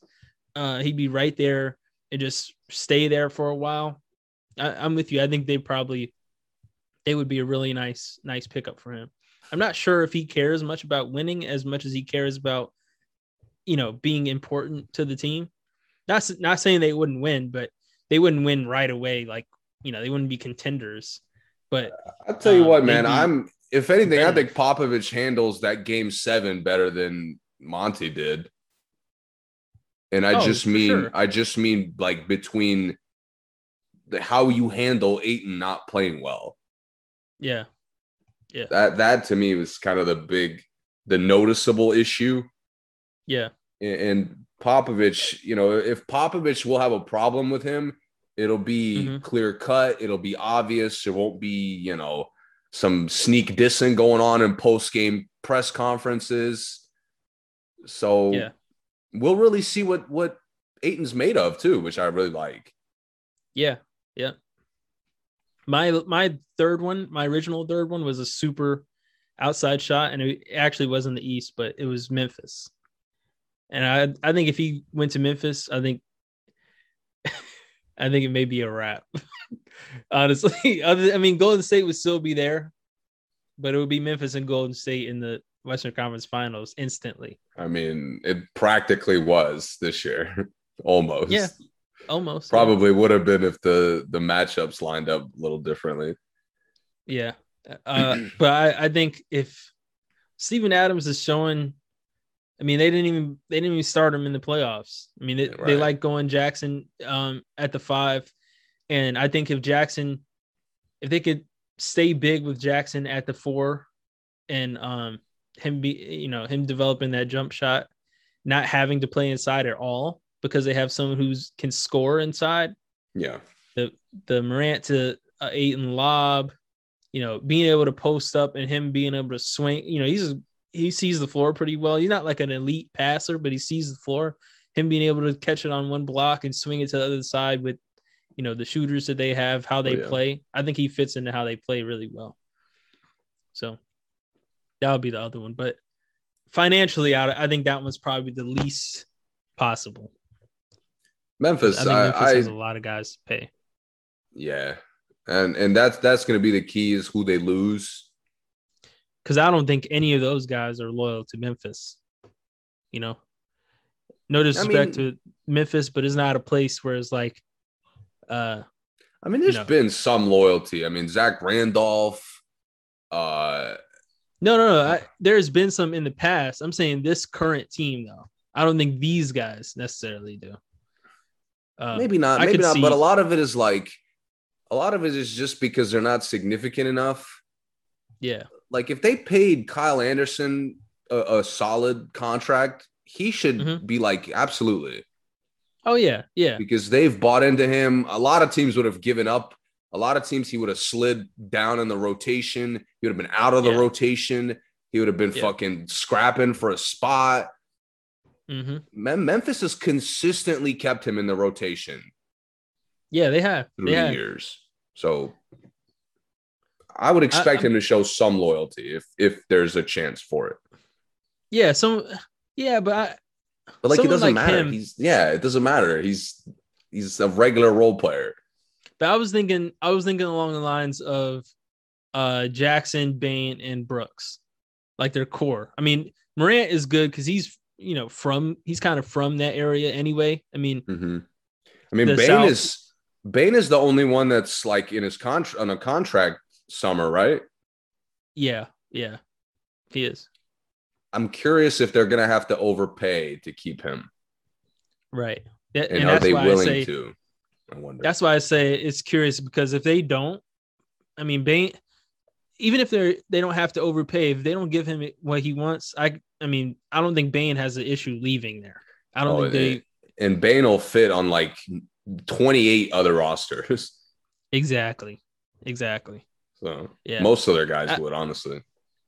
Right, and- and that's that's the other reason why I, I don't think they have a reason to be loyal because they have so many guys that could go do exactly what they do there somewhere else. Clark could leave there right now, and Clark would be every anyone in the league's backup center or power forward or starting power forward. Some Yeah. teams immediately. I, I do think there's some loyalty to each other though. I, I do think be. they like each other. I think yeah, just off of how they reacted to to the Warriors series, they seem to want to, you know, become great together. So hopefully the core, hopefully the core, and it doesn't have to be a pay cut. I would like Memphis to just be like, you know what, maybe in a year or two our ro- rotation will be a little more limited, but we could keep all these guys. yeah. I would like to see Memphis work hard to keep all of them as well. Yeah. yeah. I and I think Ja really does rally them as a as a leader off the floor, definitely to the point where everyone likes Ja. They may not like Memphis, they may not like anyone else on the team, but they like Ja. So I'd like to see uh Ja as the full-time leader though, not not no Dillon Brooks, Ja Morant split. That shit that's not working for me. it doesn't work at all. Yeah. Um this jazz the jazz controversy is interesting as well. Bro, what the fuck? Why did why did Snyder wait all this time to step down? I don't know. He That- waited till all the other coaches were hired. That's that's not weird. That thinking about that was really kind of made me get into the conspiracy bag. Cause I'm Yeah. sitting there, I'm like, he waited for all, a lot of the coaches to get hired. Mhm. he it's almost like to me and again obviously i have no clue it's a complete guess to me it's like he waited to hear what the organization's plans were and Yeah. you know it seems like it the, the plan is building around donovan gobert is expendable Yeah. and it's almost like he had a problem with that and said like this ain't it for me i'll just step back Well, see, the issue is with step downs, you can be forced to step down. 100% Right? You could say, look, we're going to fire you, or you can step down. That happens all the time. And Snyder has was at the tenure where that would that's very easily done. And the way Donovan reacted to it tells me it, it was a forced step down. Cause the way Donovan was like, yo, this blindsided me. yeah I don't know That what we're gonna true. do as a a team. good What is the team gonna I do? Like that. if Quin Snyder knew he was stepping down, he would have hit yo Donovan. You know, I gotta do what's right for my family. I'm 60. You know, I'm getting old. Right. Whatever, whatever the excuse was. So, um, the way he reacted to it made it strange to me. Sound very forced step downy, and uh, to your point, I I don't know why that was so late. It does sound like exit uh exit Because- meeting kind of thing. because we defended the only thing we definitively found out was that they're eager to trade Gobert and they're not taking calls on Donovan. Right. That to me, and then Unless all of a Donovan sudden, is demanding. I mean, he could have easily, if you're forcing him to step down, not taking so long would have made it look natural. Right. The fact that do- it, it- took so It long, weird. it's just weird. Yeah. A lot of the, Yeah. I wouldn't call it a controversy, but it's just odd that we're almost like in the dark to what they're going to be doing. Yeah. But I don't know. It, it's and it's strange. If it's a forced step down, also it's strange that they haven't. I mean, just to add to that last point, it's strange that they haven't just come out and said Gobert's not going to be here next season. Like the mystique behind, yo, are they trading Gobert or not? Like we don't know. Yeah. Like you said, he's expendable, but we don't know if he's on the block. Right. We just know that they may not need him. So I'd like to know for sure if he's on the block. And it's strange that we don't, to me. I did read something that uh, I believe it was Bleacher Report that if like they're taking calls on him, but they're asking for a lot. Mm-hmm. Uh, and that to me is one scenario where I, I am kind of excited and curious. If they're moving Gobert for like a three to four player package, I love it.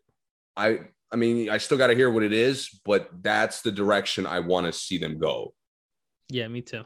So Me too. That that's We'll what they see. need. They need the, they need the bench package, and they need another starting center. Obviously, also Frank Vogel was the easy pick. Just just go ahead.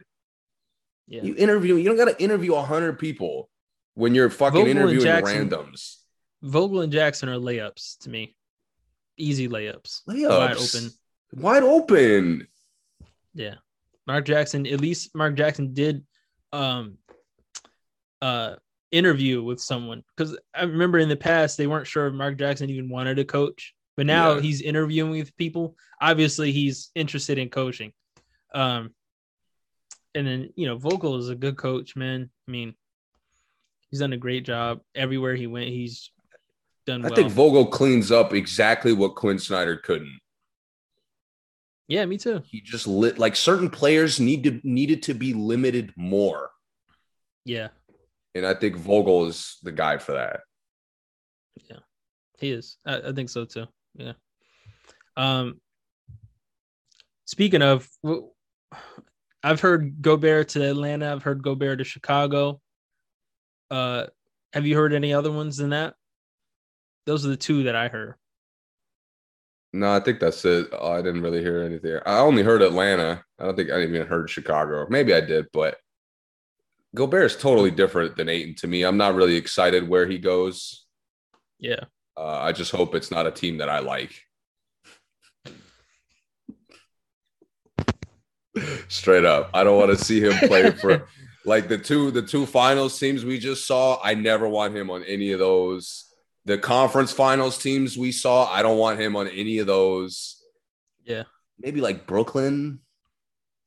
Go to Brooklyn, hang out with KD and and and Kyrie. It'll be and Ben Simmons. It'll be fun. That would be a disaster. Too many guys and- that can't shoot free throws. Him and Ben Simmons on the court at the same time We're hacking. would be comedy. Dude, I'd put players out there just to foul out. I'd I'll sign someone, say, look, man, you're an NBA player, but guess what? You're just fouling out every time we play Brooklyn. What ha- what time. happened to the hack a somebody strategy? By the way, They started the on off the ball thing as two shots in the ball. that's right. That's right. I forgot. That's what they did. It's a good rule. And I- I before the inbound, if if you foul and it's not on the pass, it's, you get the ball back. It's a shot and the ball back. So, yeah, they started that. That's what ruined it. Because I was thinking the whole series, I'm like, I would just foul Draymond like six times in a row. See if he's see if he's really off or if he's just like not getting shots often. Right. Yeah. Yeah. Um, I would like Gobert on Chicago, but I don't want him on Atlanta. Definitely not. I'd take Vucevic's limitations over over Gobert. No, I wouldn't. I wouldn't. Yeah. And I don't I didn't forget that game one against Milwaukee where he took way more jumpers than everybody else on the roster. Yeah.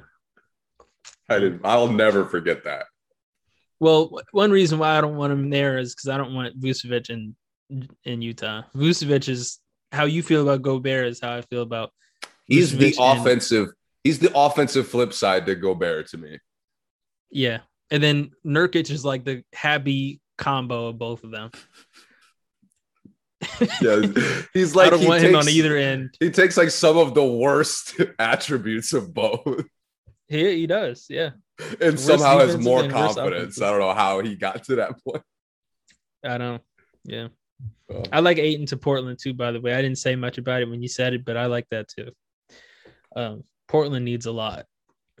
Bro, any team that doesn't have, you know, Embiid, Jokic, maybe not Brook Lopez, Ayton's the guy, bro. It's such an obvious. I mean, you know, if Miami is Bam, you don't know no Yeah. to Miami, but yeah, No, you. I know what you mean. You're right. Any team that doesn't have a All Star center, uh, uh, or just a really impactful center. Because like Robert Williams is not an All Star, but he he has a right. major impact, so you don't really need Ayton.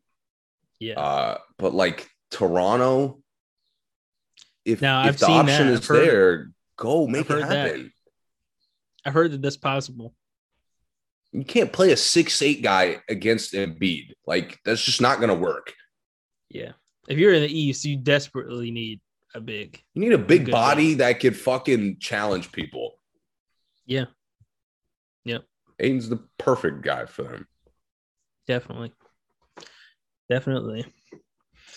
All right. Well, uh that's all we got. Um we'll be back next week talk about pre-draft. Uh again, congrats to the Warriors. Great series, great season. Great season overall. I really enjoyed this season. I want to Um, see. Uh, I want to see uh, Clay and Draymond parading. Yeah. It's been a minute. Poole is gonna go crazy. oh yeah, Right. dude. Poole might catch Poole some kind of random ass fine. Poole Poole will find a way to catch like some inappropriate fine too. I, I could see that. Yeah, he will. Probably somebody will. Yeah. Yep. Okay. Well, uh, thanks for listening as always. Subscribe, follow us, share, hit us up. No Clue Podcast on Instagram. Uh all that good stuff. And we'll see you guys next time.